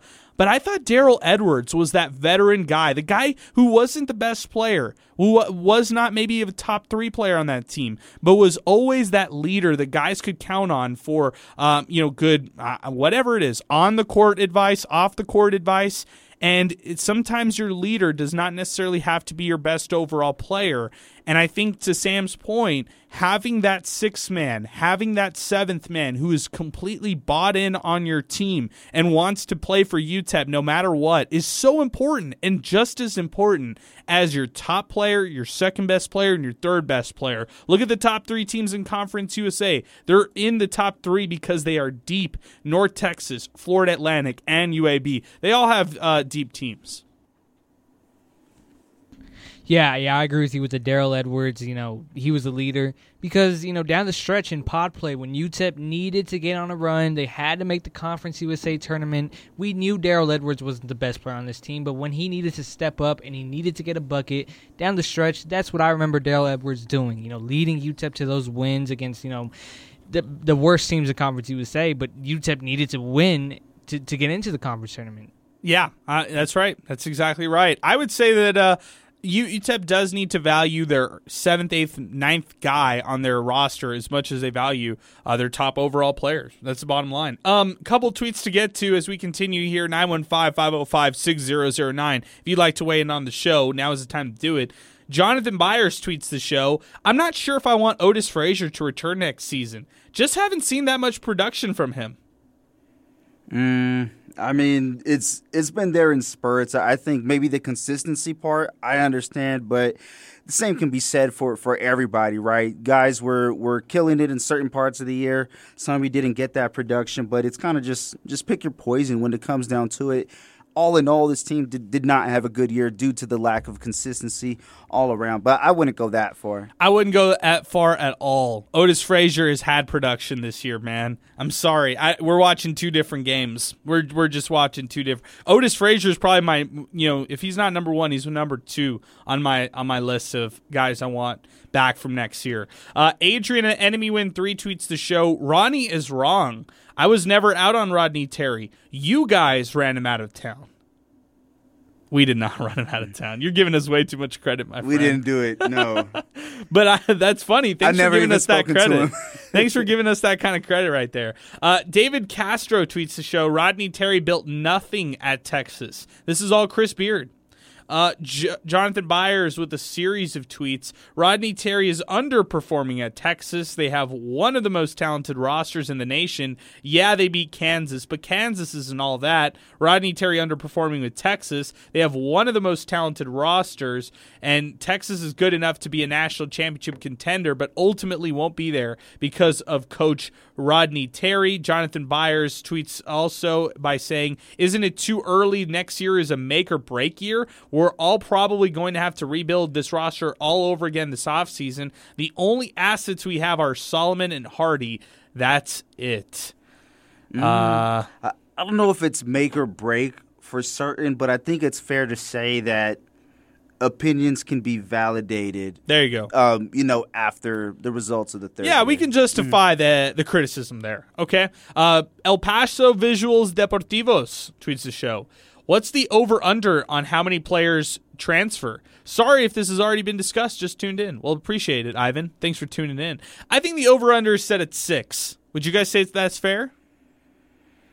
Mm, man, that's tough. I, I don't think it'll be a mass exodus like it was last year. Yeah, uh, that that that was crazy, and, and, there were a lot of schools that dealt with it too. But I'd say, uh, I got to be different, but it's not going to be by much. I'd say probably seven. Okay. Over. Say what would you say the over under under is? Yeah, I'm around like that six range, maybe five and a half. Okay, yeah, I, I'm curious. Uh, four years ago, the national average in college basketball was four players. So we're talking about 2019. The average was four players hitting the transfer portal. I bet that national average is now six. I would just bet. I don't know. I don't know it off the top of my head. I can't find it, but I would bet it's six. Uh, keeping it going on Twitter. This is Joe Chacon, and oh man, Joe Chacon has probably five tweets. So bear with me, okay? Uh, I promise. I, I promise I will not. Oh my gosh, Joe Chacon has three tweets of just hashtags. Sal, I can't. I'm not even lying. Uh, so let's just uh, let's go ahead and read this. Let's Okay, get to it. Yeah. uh, where do I start? Bear with me. I see a good core of this team coming back. We knew last year at this time the portal could be a factor, seeing how good those players were. Basically, a new team came in this year, and what do you expect? A conference championship? Come on, let's be real. We need to go out and get really good shooting, strong forwards and a true point guard. Mix it in with a sprinkle of an off-season worth of free throw practice, and I can see this team being a strong contender. I'm old enough to remember the last NCAA tournament win and that special 92 run. College sports has evolved, and maybe UTEP has missed out on some of those updates over the years that could have been seen as setbacks. This will never be like the 66 team or like the 80s teams that dominated. College sports has evolved. And this just doesn't apply to basketball as we've seen with football. A whole other can of worms over there. 14 games were still won. Ask Georgetown if they'd rather have a record like UTEP right now. Last year, we were kind we kind of knew that there was going to be players leaving. Okay? Uh, I think that we keep a good core of them and we add what we need to be a menace in the year next year. Let's have this conversation again next year after Selection Sunday and the miners are dancing again. Hashtag Miner Talk. Okay, here we go. it. Let me read just a couple ones uh, that I like uh, as far as his hashtag. Okay, so of course we got to read Brock is my OG. Brock Star Tat sounds like a good idea. Uh, Zane is the next OG. There is another going to miss this show. August needs to get here ASAP. Can't wait for the next Miner Talk. You guys are the best. Still uh, remember Miner Talk with the voice John Teicher. My next tweet won't be as long. This is past Zay's curfew. hashtag minor Brock. Oh, hashtag almost done. Hashtag peace. Woo! I love it. I love it. And um, almost there. What what do we got, Zay? Maybe like 21 minutes and some change? Yeah, yeah, I'd say that. All right. That's funny. hey, if it's work, it's not curfew, right? It's not breaking curfew. Um, and we can say that officially. You got paid recently, so we can say that official. Um, Ivan Pierre Aguirre tweets the show. I was in San Jose on assignment making photos the last time UTEP men's basketball team played Butler in the NCAA tournament. That team was stacked. Just look at the players in this photo. Also, El Paso's own Roman Martinez was there playing for New Mexico. They won their first round game too. Yeah, and he throws up a photo with uh, Randy Culpepper, Julian Stone, uh, Derrick Caracter. I mean, those. It's just like it's the who's who of UTEP basketball in the 2010s on one current team, or I mean, one specific team. So, uh, yeah, there you go. Jonathan Byers tweets the show. I didn't enjoy this season. Me either. Jonathan, thank you. Alex at the Sun King tweets the show. Up and down season. Looking forward to the off season and the staff and uh, to find the right guys to come and play in El Paso. I still trust the coach, all these guys on the staff, and I pray that we break into the big dance next year. Hashtag Miner Talk. Uh, uh, Adrian at Enemy Win 3 cleans it up and says, Adrian, I meant the fans ran Terry out of town, not Miner Talk. Uh, I like Miner Talk better than the games. Hey, thanks, man. I appreciate that. That's that's a, a really nice compliment right there. Um, you said the fans ran Terry out of town. Do you guys think that's the case? Do you think Rodney Terry was ran out by the fans? I don't think so either. I, I really don't. I don't think that's the main reason he left. Obviously, he he saw um, you know an opportunity in Texas. Hindsight's always twenty twenty. Um, you know, so to say if he made the the wrong decision, the majority of the people would say no. It was probably the right one, but um, he there's no doubt in my mind that some of the, the comments and whatnot uh, probably got to him, uh, you know, by way of rumors, or maybe he checked his Twitter, whatever the case is. So it may have played a small factor, but um, I, I don't know. I think the writing may have just been on the wall for him. Yeah, I'm, yeah. I, I hear you there. Uh, James Chang, as far as his offseason wish list, my biggest wish is that UTEP learns how to finish a fast break. Zay, how many times did UTEP miss an alley oop this year? We needed a counter for that. It, was way too many. Yeah, way too, way too many. Um, let's do this, guys. Let's uh, turn the page. Um, let's ask the big question that we talked about pre uh, broadcast. Where did the season go wrong, and who are the top five players that you want back? Um, as far as where the season went wrong, it's hard to point, right? I think that this year's UTEP men's basketball team, you could have pointed out different things. I think their uh, overtime loss to Rice on December 31st, mixed with their loss against Louisiana Tech one week right after that, a four game losing streak to really start off conference play. I think that's where the season went wrong. Just to kind of show you that they couldn't play or beat the best teams in the league, and they struggled against some of the, I guess, teams that they thought they were better than, and that was La Tech and Rice. I think that's where the season kind of went wrong. Midway point of the season, but just kind of deterred the confidence for this basketball team. Um, Zay, what do you think? Yeah, I'm gonna agree with you. I was at that Rice game. It was a crazy back and forth game, but that's kind of when you knew, right? They're not gonna be able to. To they went down 16, and I was kind of like, wow. Like I didn't think this team was gonna go on a drought for eight minutes not to score. So I think that's where it went wrong. I think if Shamar Givance, you know, gets fouled on that layup against Kent State, I think this I think this whole season is completely wow. different. this is a completely different team. Wow. I'm gonna I'm just gonna say it. You know, it was a, it was a crazy game. That would have been a huge win for this team. Yeah. Sort of a nice crowd it didn't it didn't happen that way. So you know, I think I think that Rice game really changed a lot of things. If they had beat, uh, yeah, maybe that's the also the peak of UTEP too this year, uh, going toe to toe with Kent State and taking them to the wire. Sal, what do you think?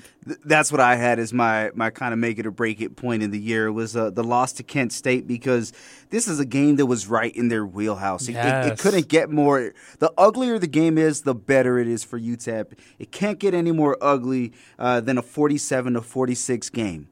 47 to 46 was right there. Obviously, Kent State a, a solid basketball team, but if you want to be one of the better uh, mid majors in the nation, you, you got to beat those teams. And, and we kind of talk about what happened after that, right? A close loss against UAB. At that point, everybody's saying, you know that this team can compete with the likes of a Kent State, of a UAB. Then they go home uh, New Year's Eve and they're taking on Rice and they fall in overtime. Then they lose at Louisiana Tech and UTSA win. Congratulations, everybody does that.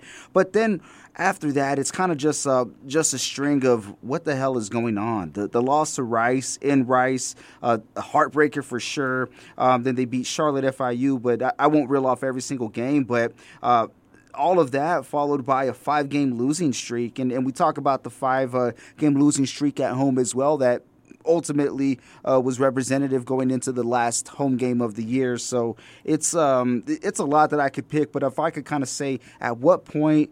Um, I don't want to say decided the fate, but uh, could kind of make you think where did it go wrong or what was the make it or break it point. I think it was the loss to Kent State. Yeah, I think mm-hmm. so too. I, I, would boil it down to that one right there, myself personally. Um, now, as far as the top five players you want back, this is the this is always the fun one to do at the end of the year. Uh, and I am rev- I am revising my list on the fly, guys. No. Yes. Okay. Yes. Um, I had an on the fringe player. I, am I'm, I'm gonna go ahead and reel off my uh, my five real quick, and then you guys can do the same, and then we'll react to everybody's. Um, I have Tae Hardy in mind now. After hearing Joe Golding talk about him and and thinking about it, um, Tae Hardy, you can make the arguments for and against him. The arguments for him is he was UTEP's leading scorer this year. He was UTEP's, uh, you know, consistent, reliable scoring option when they really didn't have a single option other than him. Um, Tae Hardy, the cons to him is that you want to maybe upgrade your position in your backcourt. You want to upgrade the shooting guard spot. My number one player I want back next year is Calvin Solomon. I think that this year he showed that again he is able to level up his play like he's done every single year since he was at Stephen F. Austin. He has one year of eligibility. Why not spend it with the Miners? I they cannot lo- afford to lose him. On the flip side of this, if he ends up leaving and going to a Pac-12 school or a Big 12 school or a mid-major like a Big East school, uh, I think it's just going to make fans at UTEP pissed off. Like he's such a good talent and he's so raw at times. He makes mistakes, but you love him for the good stuff that he does. He he was one of the best players tonight on the floor. Forget just on UTEP. I thought he was one of the best players on the floor tonight. Just on his uh, willing, you know how he willed his team to victory. There's pros and cons for Calvin Solomon too, but I think the pros. Uh, you know really outweigh the the cons. My number two guy I want back from next year uh, is Otis Frazier the third.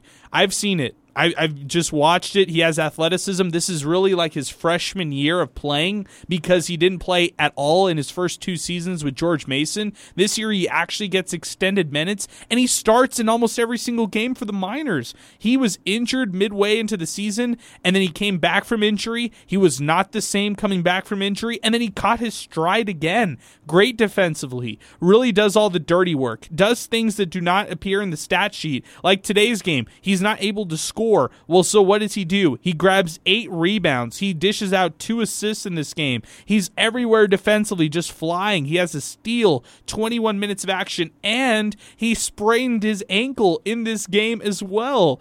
Otis Frazier the third, uh, yeah, he's the second guy I want back on this team in a big way. Now, as far as the guys I want to round out this group to come back for next year, it's Ze'Rik Onyema, and it's Jonathan Dos Anjos. Those are the two right there that I want back for this uh, this UTEP squad. Ze'Rik Onyema is getting better year after year. There is potential there. I get it. If you want to call out uh, his turnovers, if you want to call out the fact that maybe he's a little challenged offensively at times, I get it. I get all of that. But if Ze'Rik Onyema is your sixth man, he could be sixth man of the year in Conference USA next year. If he's starting for them next year, he could play 20 minutes and make a real difference on a contender in Conference USA if uh, Ze'Rik is back next year, I expect him to also be expanding his game and shooting more uh, three pointers like we saw this year. So I want him back, and I also uh, want Dos Anjos back. I don't think we saw it. We didn't see enough of it, and I want to see more of what he can bring to the table because I'm bought in on the player of Jonathan Dos Anjos in the long run being a stretch four, somebody who can shoot the three and hit the outside shots. Uh, the cons to Dos Anjos is the durability factor when it's all said and done. Uh, Sal, I'm gonna I'm gonna pull the hot hand and I'm gonna dish it off to you. Give me your top five. Yeah, my top five, uh, along with you, uh, you know, number one, Calvin Solomon. I think uh, you basically said it all. But if I could give my piece on it, uh, kind of embodies that that Joe Golding philosophy, right? You see the grittiness, you see the aggression, and um, an opportunist, the guy who's out there seeking opportunities every time he's on the floor. I think he embodies the um, the, the, current culture of what UTEP basketball is. Number two, Ze'Rik Onyema, obviously a fan favorite, um, and out of everybody, it, it, you, if you want to say most athletic, uh, that could be an option as well. But he's a guy who can provide highlight plays. I like that you mentioned the turnovers. That's definitely something that um, hasn't been pleasing, but he makes it up in, in other areas. You know, people ask him to get big, and today gets nine total rebounds. When it comes down to it, foul trouble's been an issue pretty much all year, and it was in the first half this game. Don't get me wrong, but he finishes with three fouls to his credit. Um, also gets an assist and a block, so you you get that big play from him.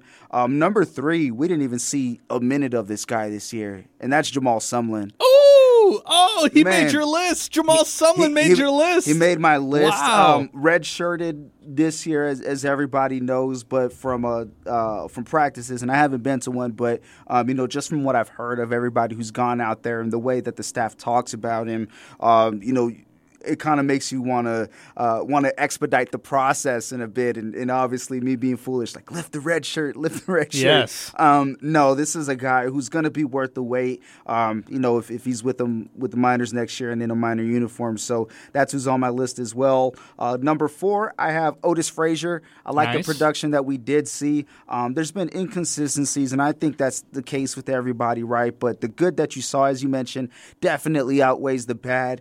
Um, you know, there were some great spots this year. And number five, I'm not selling my stock. I'm still in on crypto Kev.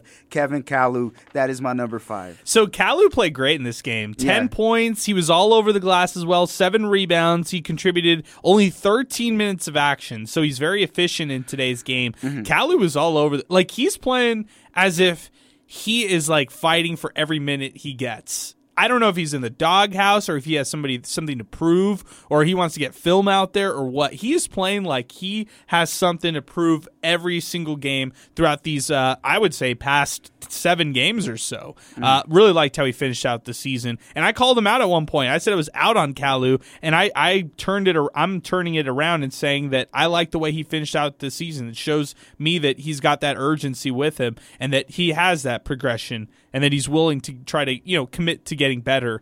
Um, you know, you always hear about how he's like the hardest working player on this team as well. So that's good stuff. Good stuff, Sal. I like it. Uh, Zay, give me your top five. Yeah, my top five it, it, consists of a lot of big men. I'm just gonna say that. Okay, you want the front one- court back? Yeah, a lot. Number one, undisputed, Calvin Solomon.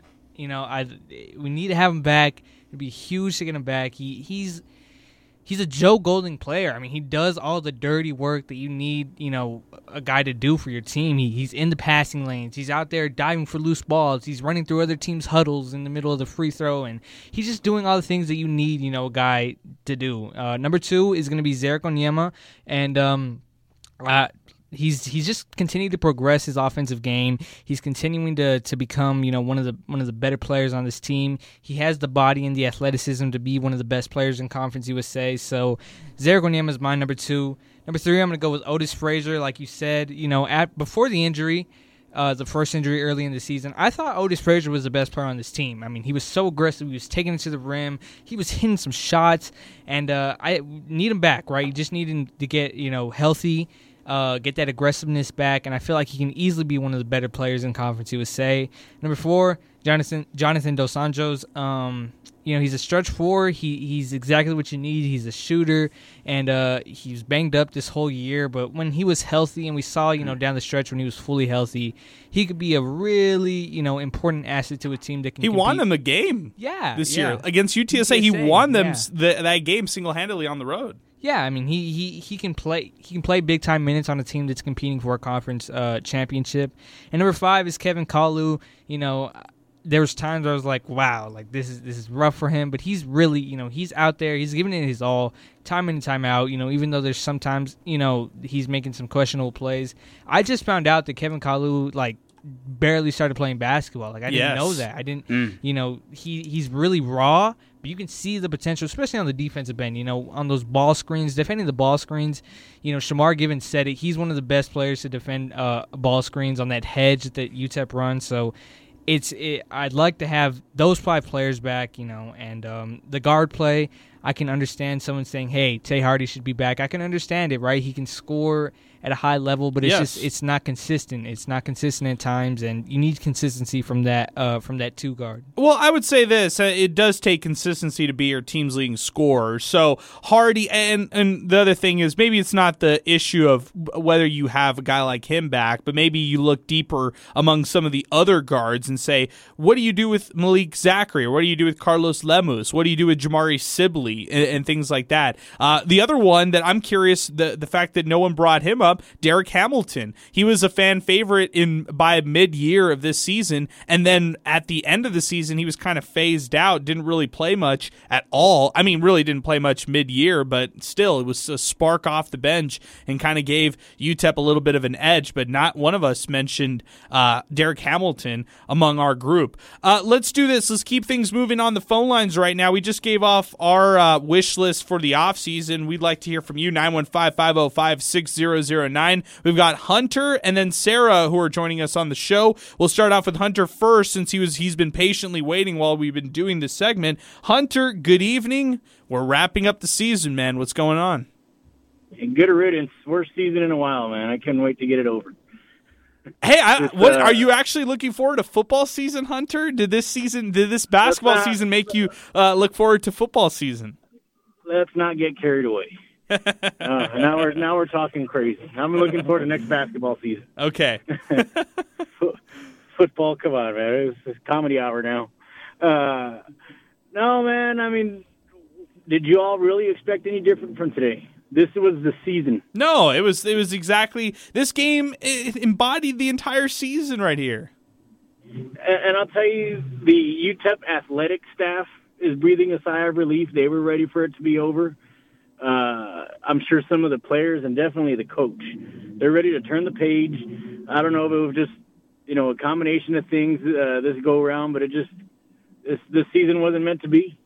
But uh, you know, uh, man, Zay for being such a young guy, man, that guy knows what he's looking for and uh, and and what to look for in players, man. I got to give him some credit, man. It's pretty good. I like I like what he's seeing and, and his analysis and stuff. Dude, he's Really 16 good. years old. That's crazy. especially for someone that's never known a successful UTEP basketball program in his lifetime. Exactly. You know what I mean? Yeah. I mean, incredible.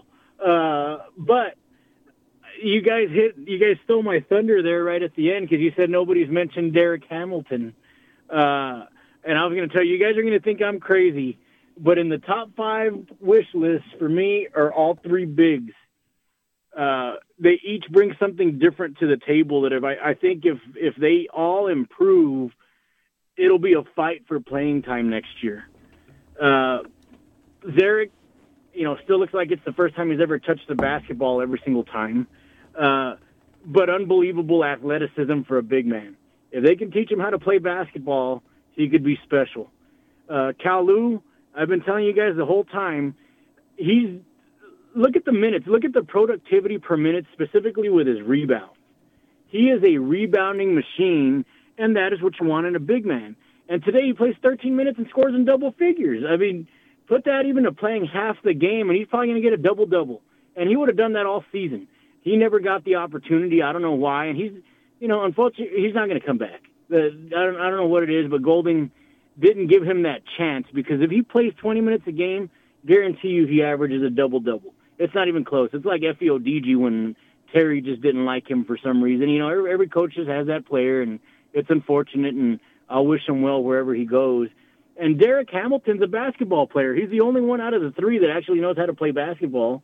He just has to lose about 60 pounds, and he'll be there uh, dominating like the rest of them. So he's got great footwork, great energy. I, I love what he brings. So if they bring all three of them back with Calvin Solomon, I'm supporting again next year. I mean, that's that's that's a no-brainer for me. Yeah. Okay. I, I like it, Hunter. Uh, let me ask you this: Where did uh, the season go wrong? Without, I, I guess, without uh, a smart aleck answer. Like, where did it actually go wrong for you? It went wrong last off season. What do you mean? I mean, it's not a smart aleck answer. They brought in the wrong players. It, it, goes wrong when you're the least talented team in the conference. What, what are you supposed to do with it?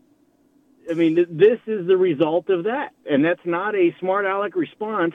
When you lose your best recruiter and you bring in JUCO and low-level college players to compete in at least a close to average league, they're going to lose. And that's exactly what we saw. The better talent won night in and night out. And it's not a knock on Golding's coaching, but it is a knock on him running a program because these are his players. So the season went wrong with subpar talent. Now, like I told you all, we're going to see what their priorities are. If he, if he gets rid of a couple of assistants and brings in some good good assistants that know how to evaluate and develop talent, all right, they're committed to winning. If this coaching staff stays the exact same, which I'd be shocked, there'll be at least one move. There normally is. it has to be. Uh, yeah. Yeah, yeah, and, and I, I'm looking at Boykins probably. Unfortunately, uh, I, I doubt Spriggs goes anywhere, and I doubt Cox goes anywhere. But uh, Boykins, if, if I had to pick one, would probably be out. But he's he's got to replace it with a with a proven recruiter and a good evaluator of talent. And if you step up that talent level, and you can do it internally, you work those bigs, keep Solomon, and you got to bring in another Omar Thomas type player and an- another Philly Rivera, uh, a true point and a true scorer, and add that to that core. That's what'll change things around for next year. Give them some some horses to run these races with. That's what they need. I mean, bottom line, and I and they also need uh, this uh, NIL collective to really take off here in the summer, so they can go out and get some players and be competitive when it comes to NIL and the transfer portal landscape. So we'll see. We'll see, Hunter. Um, any predictions? Any kind of thoughts? Final parting thoughts that you want to give out there? Um, maybe hot takes or whatever it might be. And I wasn't calling you a smart aleck, by the way. I, I, I love your your takes. I was just expecting something like that, and you gave it to me as far as uh, talking about the offseason being where where the season went wrong. Any thoughts or predictions for this offseason from you? Well, I'll tell you this: you'll always know what you're going to get from me, man. There's no surprises. But uh, you know, we'll, we'll get a, a, bit of a coaching change. I mean, Golding knows next year's. I, I really think next year is his make it or break it. Everybody thinks he's got some grand plan, but that's just not college basketball. College basketball will be year to year because of the NIL stuff. Yeah. So he knows what he needs to do for next year. He's gonna, you know, try his best to make it happen. I'm still. I, I'm still baffled. I really don't think he knows how to evaluate talent because he's got the wrong players even on his team that are on the court versus other players. But he knows he's going to try his best to bring in those players, and they really need a Omar Thomas and a Philly Rivera. That is the only way they're going to improve. But on that note, man, uh, you guys really make this season, man. I know you got long nights and uh, and sticking around after all these games makes for long days, man. So I appreciate all three of you. Uh, hopefully, all three of you are back for next year also, and, and Zay with another year under his belt.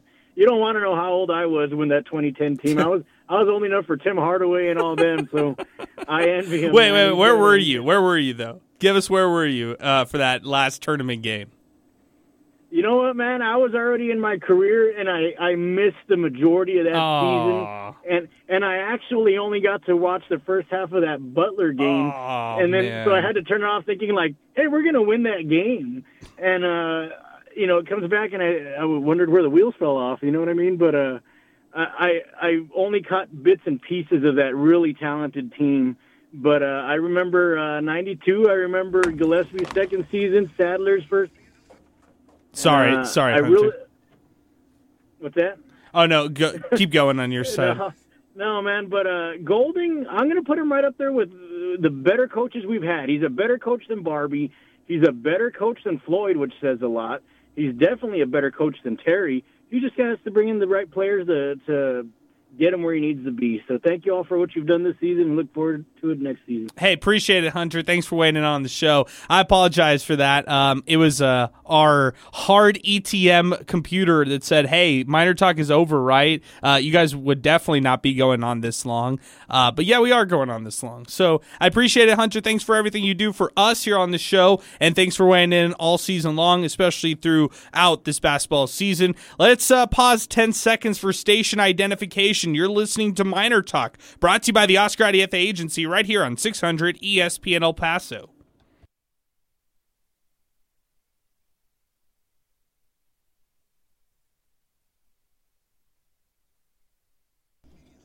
Five zero five six zero zero nine is our telephone number here on the show as we continue 915-505-6009 as we continue. If you've been trying to get in on the show, give us a call again uh, here with us as we continue and try to wind this one up here on the show. 915 505 6009. Uh, this coming from Babe Loffenberg. We are ready to jump out and ask Coach if he needed some help. Miners fire on Miners were on fire early. Western Kentucky was just a little more athletic. UTEP played it hard, and UTEP men's basketball had a heck of a coach in Joe Golding. That's coming from our good friend, Babe Loffenberg, friend of the program, who is with TCU head coach Sonny Dykes, who is uh, Joe Golding's brother in law. As we wind things down here on the show, I'm going to reel off a couple other things that I just wrote down here. Um, Conference USA, a one bid league question mark. Um, we were talking about this off air. I guess we got to open up the can of worms. Guys, you all both believe that if Florida Atlantic loses at one point in the conference tournament, they will still go into the NCAA tournament, and Conference USA will have two teams in this in the tournament. Yeah, Definitely. I think their resume is impressive enough. Uh, oddly, I, I, said this, so I'm a little bit of a hypocrite, but a couple weeks ago I was like, uh, and I don't know the records, it's just a random scenario, but for whatever reason, if there's like an 18 and 14 LSU team, it looks sexier, so to speak. But no, I think the resume is there. They've been in the top 25 multiple times this year. Um, the only way I could see them not making it as an at large if they bow out in the CUSA tournament is if they lose tomorrow in a complete route. But that's not going to happen. I think CUSA this year could be a two bid two league, uh, but that's only going to happen if FAU doesn't win the the championship. Zay. Yeah, I'm I'm with Sal, man. Uh, let's go two bits USA. I mean, come on, it's Florida, not happening. Florida Atlantic, it's gonna happen unless they get destroyed tomorrow. Like unless Western Kentucky goes in and beats them by like 20, it's happening. I mean, they have a win over Florida, a nice win over Bryant, and you know they swept North Texas. I mean, that's mm. that's tough to do. A lot of teams don't do that.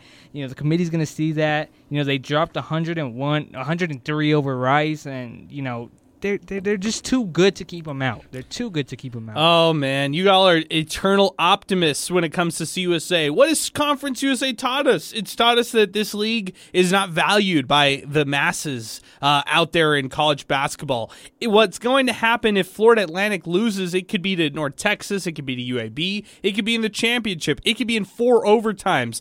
They will not get in the tournament. I there's nothing you all can wow. say to convince me. They will not get Conference USA is and it will forever be a one bid league regardless of uh, what team was ranked or whatever. This is still a one bid league. This is still Conference USA. Uh, regardless, I'm if I had to pick a winner to come out of CUSA right now to go represent Conference USA or to just win the tournament, I'm picking UAB. That's my final pick today, guys. Uh, any thoughts on final picks for Conference USA tournament? Uh, we'll go with you first, Sal. Uh, picks? Oh man, that's going to be tough. Uh, you know what? I think I am going to go UAB as nice. well. Nice. Okay. I, I, everybody, aside from Western Kentucky, I think on paper they have the the, the clear cut most talented team um, roster wise. Obviously, the game's a, a, whole lot different. It's not played on paper, but assuming that everybody's clicking, uh, you know, on all cylinders, that being Trey Jemison, who's a tremendous uh, defensive player, Gaines is is out there doing his thing, and then of course a very mad Jelly Walker, who I think should have been. Uh, the unanimous back-to-back Conference USA Player of the Year now they got something to play for. Their season's on the line. I and I can't wait for the inevitable North Texas UAB rematch. Yes, uh, that's coming up. But I think if they're clicking on all cylinders, also led by one of the top coaches in Conference USA, being Andy Kennedy, one of the top UAB players of all time too. Um, I, I think they could make that run. So punch it. Two bid league, UAB are the champions, and um, FAU the automatic qualifier. I'm all in. Zay, you're winner to win Conference USA. North Texas. Give me okay. North, give me Grant, Grant McCasland, mm. North Texas. Future Texas Tech coach. I feel like we've talked about Grant McCasland, you know, a lot on this show, but hey, I'm I'm going with with the Mean Green. I think they're just too deep. I think they're they're they're uh play style, you know, this is the time where it really comes out and starts to hurt teams down the stretch when they're tired and, and you need a rest. But no, this team does not stop. They're a good defending team. I think Tylor Perry, player of the year, I think they take it. Okay. North mm. Texas for uh, Zay. Uh, Sal and I will go with UAB. Uh, let's go back to the phones right now 915 505 6009. Sarah is with us here on the show. Sarah, good evening. What's going on? Good. Uh, I'm glad to be calling in today. Sarah, we've been we've been trying to get you on with us. We we've been waiting for you to, to call in with us and hang on, and uh, we're happy that you're finally with us. What's what's on your mind? Um, just wanted to to give you guys my um my top people that I would love to see come back next year. All right, let's do it. I would love to hear it. I heard you guys talking about that, so Okay, so I don't think we got a chance to see Malik Zachary play much, but it seemed to me that he he provided a big spark when he came in, um, and he did a good job passing the ball around. Um, I think that we need to bring in a pass forward point guard, a real leader. Uh, I'm looking forward to who he's going to bring in next year to play point guard. Um, like you guys said, we need guards. Um, Calvin Solomon, of course, you know, he's absolutely aggressive. So I, I love his style of play. Me too. Um, I, I kind of want to see us be able to do more fast breaking next year, as well as be able to set up some picks for our um, shooting guard. Um, I feel like Hardy um, didn't get enough credit this year. I think he made a lot of his points on his own. I think he played hell of a defense the whole game. I think it's very difficult to play defense that hard and still have to perform on offense. So I agree. I, hey, I, I, would say this: you exert a lot of Yeah, energy defensively. If you exert all that energy defensively, then you don't have it. Yeah, on the offense. who can set up a pick as well as a screen so that he's able to uh, shoot. You know, I I feel like he definitely has the ability to do that. Um, I also I can't hear you guys if you guys are talking for some reason. All good, But no yes, problem. I absolutely love Otis Frazier's game. Um, he's aggressive. Uh, I, w- I want to see more of Otis, actually, and um, and then I think I said four people so far. So um, I love Derek Hamilton. Um, I want to see him get developed, and Oyama as well. I can't absolutely not forget Oyama. So I, I think we have a good core, uh, but we do need a, a pass first point guard, a real leader on the court. Okay. I, I like it, Sarah. Uh, good stuff by you. Great analysis on all those players right there. Uh, how will you remember this season? Um, I will remember them as, like you guys said, brand new team. All of them playing against, playing with each other for the first time. Um, I will remember them as probably a develop a team that needed more development, a team that probably needed um, not taken away from Shamar, like I said, but a, a, a leader. Okay. Still. I, I got you. All right. Well, hey, Sarah, I really appreciate you rocking with us all season long and really appreciate you calling in with us here on the show. You have a great evening, okay?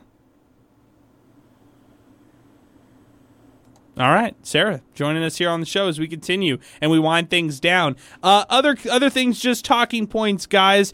Uh, R.I.P. Frisco and Conference USA tournament. Uh, next year, they're putting out the bid for uh, any university out there in Conference USA to actually put out the bid and host the Conference USA tournament. What about El Paso? Have El Paso host the Conference USA tournament? Zay's getting fired up about that. I, you know how much I'd love to just just for for three days straight just watch like twenty college basketball games. I mean that's perfect. That that's amazing. Men and women's college basketball. I mean that's that is a dream. If we were watching a good conference, I would say it was a dream. I'm sorry, Zay. I'm a sicko. I'm a, I'm a- I'm Uh, yes, part of the you, sickos you, committee. you're you're part of the sickos committee who loves mid-major hoops and mediocre hoop, hoops and stuff like that. But uh, I'll no, I'm and I'll, I'll joking aside. Um, as far as CUSA tournament, you'd probably lean to the teams who have a lot of money. Your liberties of the world who have a lot of money for athletics. UTEP athletics uh, to shell out, shell out that kind of money to bid on a Conference USA tournament which by the way not sure if anybody would actually care about louisiana tech versus florida international in Mm. the seventh versus 10th seed matchup i mean it's hard to draw it's, fans It's hard to draw fans, but you know what though? I, I there's two things that I'm thinking of, and, and instead of kind of like the bid, I'm I'm not too much a fan of it. Um, I, I don't know. I guess it's because I like these other two ideas more. One being uh, kind of like in football, right? Whoever's leading, uh, whoever finishes as the the number one seed in the regular season should host. I think it should come down to that, or just one place. And if you have to pick one of the most popular cities in all of remaining Conference USA, do it in Miami. Oh yeah, I like that. Where Florida Okay. International I is. was I was thinking of all the schools in my head. I'm like, I'm all Sam Houston State. What, where Like, are they? Are they in Austin? I, I don't know where this team is at. Uh, let's take a look here. Uh, I know Liberty is in uh, what is it, uh, Virginia. I'm trying to find out where Kennesaw State is, but if if they win, Well, wait, Jack. Atlanta, Atlanta. Okay, They're Atlanta. Okay, then I there like it is. that. Okay, no, I, I take it all back. Forget Miami. Go to Atlanta. I like it. Uh, Jacksonville. We can go to Jacksonville. Alabama, by the way, they're not in Jacksonville, Florida. It's Jacksonville, Alabama for Jacksonville State University. Who else, man? I it, it's hard to look at it city wise, and I'm saying this. and Oh, I you're not going to Ruston. I've you're never not going been to Bowling those places, Green. so yeah, I don't know what I mean here, but yeah, either Atlanta or or Miami. Who? What? What if the bid's like three dollars to host the conference tournament? What if it's like the the CUSA puts out the bid and it's like uh crickets. No one wants to actually bid for this tournament because they're like, yeah, this is going to be a loss for us if we end up doing something like that. But uh. Oh man, we're having way too much fun here, guys. I, I just don't want to end the show. This is it. This is it for us. Then we're in hibernation, and then we're done for a while. Um, I, I, don't know what else to do other than say uh, let's let's get to some awards and let's wrap this one up um, and and kind of give our off season final thoughts. Uh, let's first start off with our hot hand of the game. This is presented by Wind Supply El Paso. Can't thank Wind Supply El Paso enough for for uh, hanging with us all season long here with Miner Talk. Uh, let's start off with our hot hand of the game, and this one goes to Tae Hardy, which, by the way, Sarah mentioned didn't get enough credit. Well, I'll give him a lot of credit in the first half for what he was able to do. Four three pointers. He had four, uh, 12 points in the first half, finished the game with 16 points, also contributed with four assists. Two rebounds and played 40 minutes of action. Tae Hardy, our hot hand of the game, presented by Wind Supply El Paso. They are the local provider of champion heating and cooling systems here in the area, and they also carry many HVAC products and parts. Check them out online, windsupplyelpaso.com, or call them 915 856 3817 with Wind Supply El Paso. Now it's time for our player of the game. This is brought to you by Keats Southwest. Uh, this one has to go to the man who helped UTEP out in the final stretch of the game, Calvin Solomon. 8 of 15 shooting, 18 points, career high for Calvin Solomon. 8 rebounds, 3 turnovers, 32 minutes of action, but also chipped in with a steal in this game. Was UTEP's most efficient player out of this one, Calvin Solomon earning the Player of the Game award brought to you by Keats Southwest. They are the leading industry uh, met- in precision metal stamping since 1958 with locations all across the U.S. and in Mexico. Learn more about Keats Southwest online today, keatssw.com, and call them 915 599 2950 for Keats Southwest. Uh, Zay, we'll wrap it up with you and Sal. Thank you all so much for all both you guys do here for us on Miner Talk. Zay, give me your off-season prediction. What is it that you want to see from this UTEP basketball team, and where will we find this UTEP men's basketball team when we tip off next year's season? Okay. Well, you know, first things first, you got to get a couple scores. You got to get a guy that that prize transfer, right? That guy that can drop, you know, 20 points a game on any given night. You need that. That has to be priority number 1. Priority number 2 has to be bringing back guys like Calvin Solomon, Ze'Rik Onyema, the guys that we kind of you know the guys that you can try and bring bra- back you know sell it to them hey you're gonna come back you're gonna have a bigger role this and that number three you got to get a couple shooters three and d wings you know i know those are hard to find but hey you got to go out there you got to do it you know if, if a guy like deuce turner who you recruited he came on a visit last year if he hits the portal you, you got to be the first one in his phone I like it. Good you name. know, and uh, beyond that, you got to have some depth, some guard depth. You know, you talked about it. Um, it's hard to sell backup point guard, right? It's hard to sell that. So you got to try and bring back guys like Malik Zachary. You know, guys who can play that role, understand the role, and play it to the to the best uh, that they can. I think if you do that, I think UTEP can possibly be a contender next year in Conference USA. Sal, your off-season thoughts. Um, it- it'll be interesting to see what the turnover is like. I, obviously, that's going to play a big part in in the actions ahead, uh, but also too, what are they going to be proactive in doing, um, not only to keep guys here, but to to get guys um, over to UTEP and, and make it an attractive place. Um, as as they mentioned, like whoever hits the transfer portal first, um, are you going to be one of the quickest ones in their phones, blowing them up to see if they can come over? I'm real interested to see how the recruiting shapes up. And um, as far as staff wise, it's, it's tough to call. I, I really don't know. But if I had to make some form of a prediction, not to take any spots away from any other guys, no disrespect, maybe there's a new spot that opens up. But um, I'd be interested to see if there's a former Miner on the staff in, in any type of capacity. Ooh, okay. I like it. I mean, I don't know Yeah. why. I think it would be fun. This is just an idea, but um, who knows? Maybe it was in the works already. Sure. Whatever. I like it. I, I think that's an interesting and prediction and something that would make fans really excited. Um, let's go to Twitter and then we'll wrap it up. Well, real quick, I just want to say thanks to everybody who listened to us all season long. Thanks to everybody who downloaded our podcast listened to us live, called in, tweeted us, whatever it is. We really appreciate all our listeners. And make sure you follow Miner Talk Podcast wherever you get your podcasts on demand. We'll do off season work as well. We'll do some like interviews with players, coaches, whatever it might be. Miner Talk on demand wherever you get your podcasts. Brandon Cox tweets the show. The team fought hard all year, just can't close games. Get out on the recruiting trail and get some talent. Coach Joe Golding picks up.